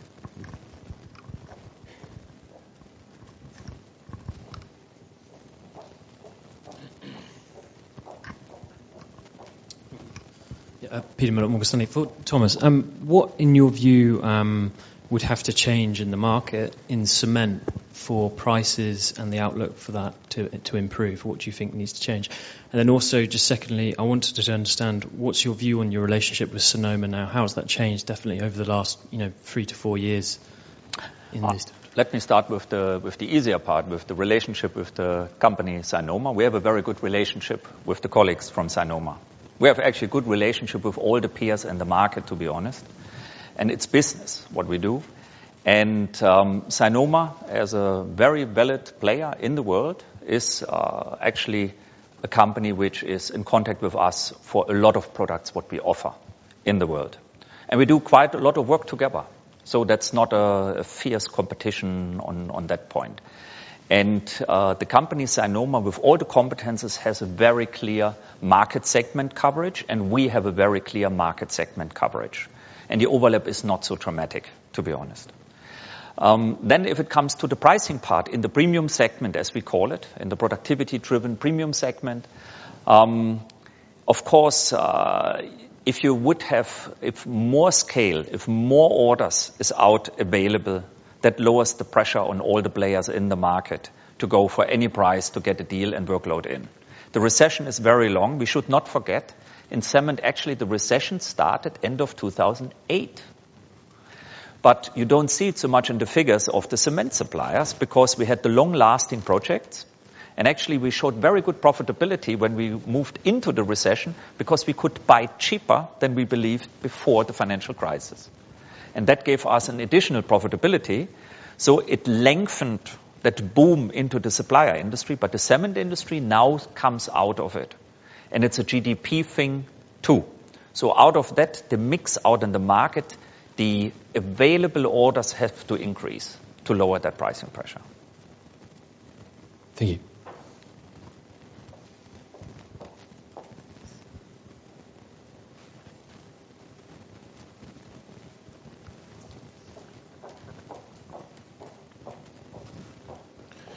Christian from Danske with a, a follow-up here. So Lars, in your presentation, you mentioned the uh, the amber room to, to grow, to, to see operating leverage, and you have a lot of spare capacity. Can, can you be a, a bit more specific?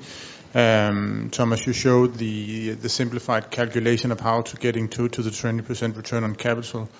Um, is, I mean, that, that 23 to, to 30% revenue range, would you be able to, to grow to, to that without having to increase fixed costs substantially? Or? So when uh, when you talk about the operating leverage, of course, I'm talking about the SG&A cost, where we have operating leverage. Um, and then the other part of the puzzle is, of course, what business mix do you have? Um, if we come back uh, very quickly in, in cement and, uh, and minerals, we will, of course, need more revenue to get there. Um, so, so when you ask, can we get to 23, uh, 25 billion without adding more SG&A costs? No, that's not possible. Uh, we will have to add more uh, sales people, more proposal people in uh, in the in the capital divisions, and probably more um, sales people in um, in the service division too. Uh, but it will not be in proportion to uh, to the revenue. So we'll add less cost as a percentage than we have in our in our current base. Um, I think that's the answer to that question. We will, of course, also have a little bit of operating leverage in uh, in our gross margin, where um, we can fill up the workshops in Ventomatic uh, more, and that will, of course, uh, give us another level of operating leverage. So, um, so you'll see different dynamics on that. Thank you. Th- Then just for Per on the digitalization, I'm just curious how you price these sort of offerings and solutions. As Thomas says, we see to a very large extent um, digitalization as an enabler and include that with our other offerings and products in order to have a leading edge in that part of it. And needless to say, this is an area where you can and you should demand higher margins when you have these digitalized productivity-enhancing features in your products. So the more we can get away from what we call the commoditized offerings and into the high-value added offerings, which are definitely the ones that includes exactly the level of digitalization that I was talking about, that will also drive that shift towards uh, higher margin uh, added offerings. So that's definitely something we are very much um, aware of. And uh, of course, our automation unit, they also go out on their own offerings, and they have pricing models accordingly. And, and how much of the market today is commoditized in that sense? How how far are you in in sort of reaching that goal? I think it's very difficult to say exactly how much is commoditized. As Thomas said, we have a premium segment we work in, and then there's another part of the whole market, uh, which is uh, the non-premium or mid-market segment. And uh, in the premium segment, without being able to say so much is commoditized, we work on decommoditizing as much as we can.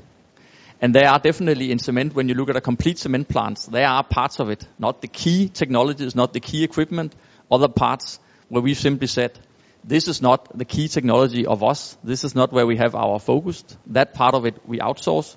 But all the key components where we can come in and we can, on top of it, add these digitalization initiatives that we have here, this is the focus that uh, that you will see going forward. So we are working very much as we can to decommoditize the markets we play in and the offerings we come out with. That, that's necessary to also drive the margin agenda, as we talked about before. Excellent. Thank you. Maybe we could we could add one thing. There was uh, on the Capital Market Day 2014, we decided not to go into mid-market from the, from the cement part because we were actually over the wave that the customers required the cheapest possible commoditized plant offered. What we see today is there's one customer group asking for a very fast return on investment with Western key equipment, where our product companies are very successful in it, and a big part of the market being really on value creation of a cement plant where they get a good cash cost over the whole lifetime of the plant. And money is relatively cheap, so they really look into what is the total cost over the lifetime of the plant and what can we uh, guarantee and calculate. There's a question. Hi, Markus Almerud, Kepler Cheuvreux. Uh, on the mining side, we know that most mines with current metal prices are cash positive, and there is some increase in OpEx budgets. So we are seeing a little bit more money around, which is seems to be mainly spent on the upstream parts. We see very strong growth rates, whereas you guys in your peers are seeing flattish rates. So will you see part of that replacement cycle, or will we have to wait for the significant top-line growth until the CapEx cycle starts? in, You think in 2019-2020, but whenever it will be. Yeah.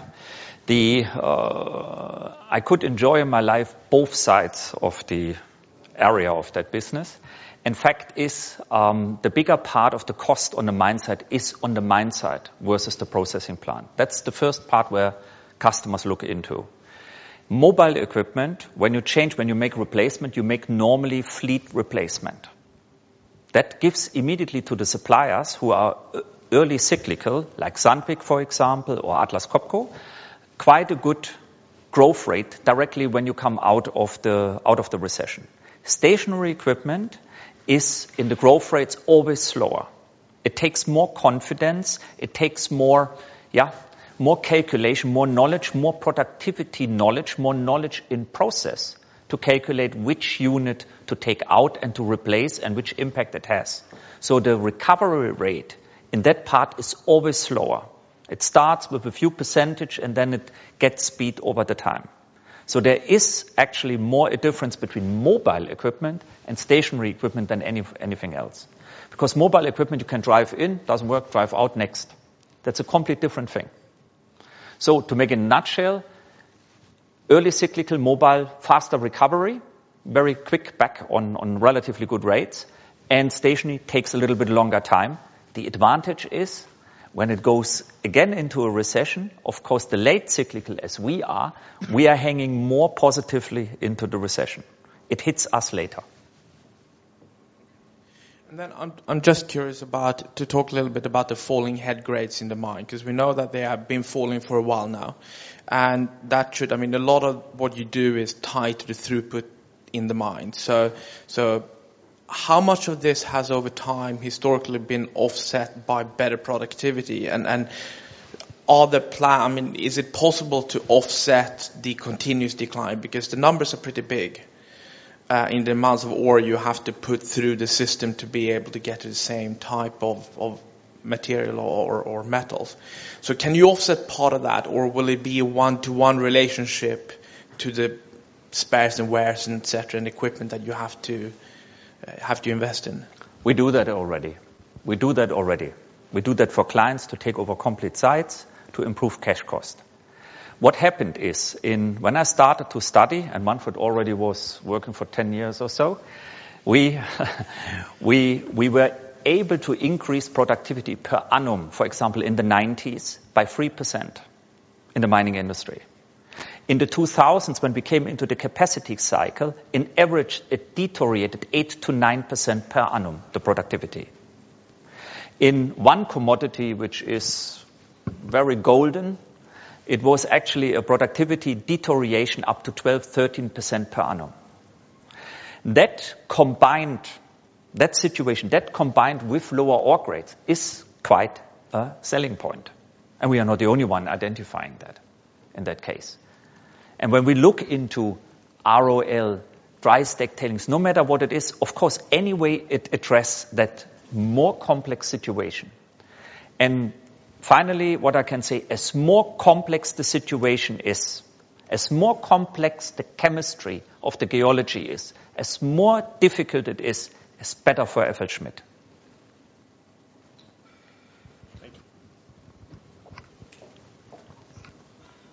There's a question at the end.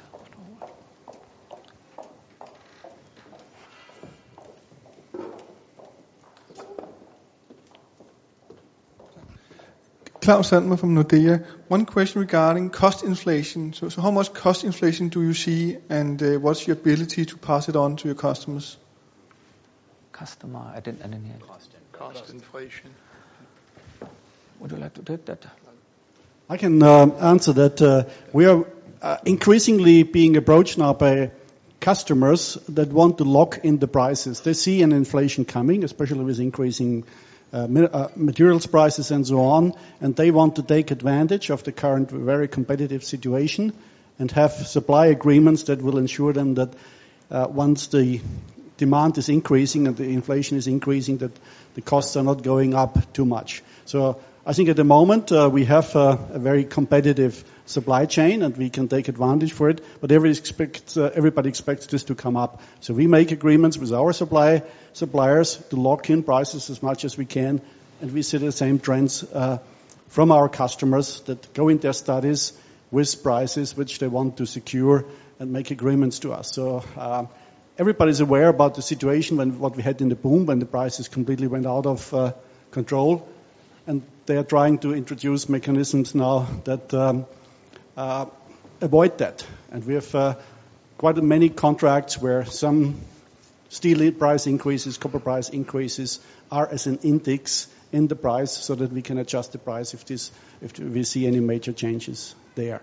So it's a, a more open, more transparent situation, what uh, the inflation, how this will impact our pricing. So just to be sure, so you are more or less fully uh, hedged uh, through the value chain?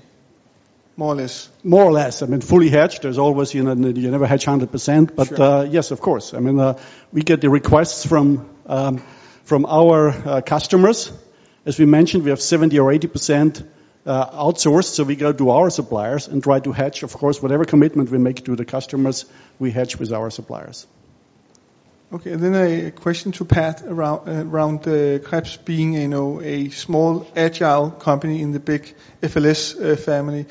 Uh, at least this is what, what we are being told. Is that also the, the truth that you can stay, uh, you know, on your own and keep your innovation and, and agility? Uh, yeah, I mean, we, we, we can work very fast, but I think that's true of all of FLSmidth. I don't, it's not just, it's us. When we, um, when we go up the chain for whatever reason, it comes back very quickly. We've never had an issue with, uh, long decision making or anything like that. Um, what makes us fast is because we're close to the customer. And um, and of course we we it's true for all of FLSmidth. We push the decision making down to our people talking to the customer, right? They have a great deal of latitude, not unlimited, but a great deal of latitude to to to make the deals with the customers, and that's what leads to fast decision making.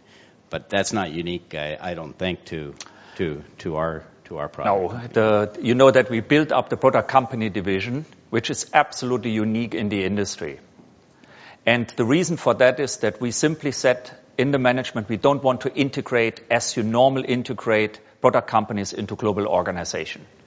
We put them together into one division, all these entrepreneurial, fast acting, highly innovative entrepreneurship groups, what we then call Ventomatic, Krebs, no matter what. And they tell us in the group which kind of synergy they would like to have with us. We, we are more an enabler than really pushing here global agenda. Otherwise, you get in companies more uh, global positions and global managers than you have at the end salespeople in the group. And we don't want to have that. We are a home for competence. Our advantage is to have all the competence and our task is to combine it. And there is no need to kill entrepreneurship. Okay, thanks.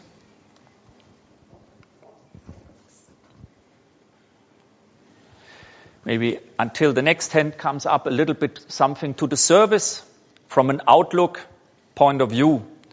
The, uh, uh, yes, we, we didn't talk so much on that capital market day about the short term 2017 thing and beginning 18.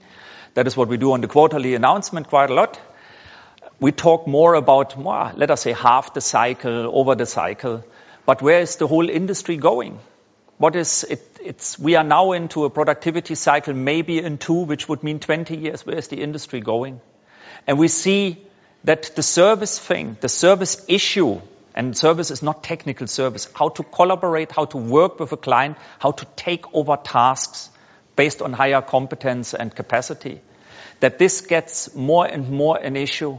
And I can take here in Denmark uh, two areas, two companies as an example, ISS and Falck when you, maybe you observed when you are here in Copenhagen, the fire brigade is not uh, the Copenhagen Fire Brigade any longer. It's Falck. They took over a service business. ISS is a huge company making facility management. So now we look into our industry. No matter that we think that the cement plant and the mine site are the most beautiful areas to make long-term vacation. Would you agree? That but we are a little bit alone with that opinion, which we really struggle to understand. But let us, let's assume we understand that. It is always that these sites are out of the big infrastructure. They are in the jungle, five, six hours to drive or to fly in on the mine sites. Cement is never in the center of New York. It's anywhere else around. You have to get people and competences there. And we believe over the decades, over the lifetime, over the the time what we see in front of us, an outsourcing service model, a kind of a on top of the O&M will come where customers will say, why should I operate my cement plants? I'm interested to sell the cement and make the profit out of it. So I can give that as, as a service, as you see it with facility management or um, fire brigade, ambulance, partly now the immigration here in Copenhagen where I saw a few weeks ago that Falck was controlling my passport and thanks God approved. So from that point of view, we have to think beyond that and that gives that whole productivity cycle, service partnership, focusing on the core, a complete different dimension for the future. And that will, when it comes, not coming over one or two years, you have to be prepared for that. Any further question? There's one.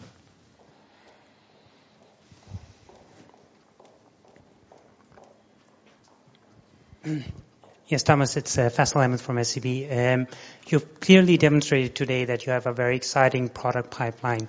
Um, my question is, how does this or how will this really interplay with your R&D costs the coming years when you will hopefully be commercializing some of those technologies? The uh we got the question before. Um when when you make the math, why are you not higher than 13% EBITDA? We will have increasing innovation cost. And innovation is more than only what what is what we understand with R&D. Value engineering, what we have in the corrective actions program, which is in the engineering part, is innovation too. To take existing equipment, redesign it more safe, more efficient, and so on. And the the whole innovation cost will definitely, as a percentage or as a total cost, increase over the time because more, how to say, sophisticated technologies are required. But we do that for quite a while, to be honest. We do quite a lot for quite a while. So we think we have quite a good grip on that, what we can do. Then the second thing is with the reporting and really judging what is R&D, what is not R&D. I take an example actually out of 2013, out of Ventomatic, when I visited Bergamo the first time. And I came in and we were sitting in the meeting room, Francesco and myself, with the new CEO and telling me what he's doing. That mobile phone was ringing. He picked up and then he said he talked with a client and said, "Yep, uh, no, no, it's done. No, no, no. Yeah, we got it two months ago. The equipment is ready. We are actually on the way to deliver." And I asked what it was. It was a problem with a customer where Ventomatic within weeks redesigned an equipment actually as a new equipment. For me, it was a new equipment and already selling to a customer. And that is reported under sales. And that is innovative, uh, frontline-driven, customer-driven, innovation-driven development with a very short time to market. That is entrepreneurship.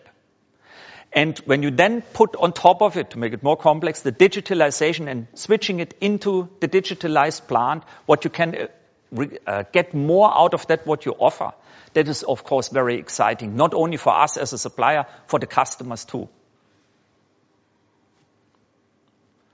So further questions?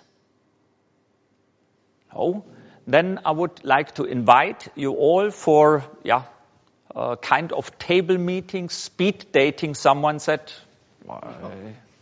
Not so sure if that is the right wording. Um, and I promise you there is no need to carry the jacket any longer because it's warm here too, isn't it? Good. Thanks a lot. Thank you for the participation. Thank you for, yeah, actually all the trust to come here to ask the question and working with us so close, not only today, actually for quite a while. So thanks a lot for that.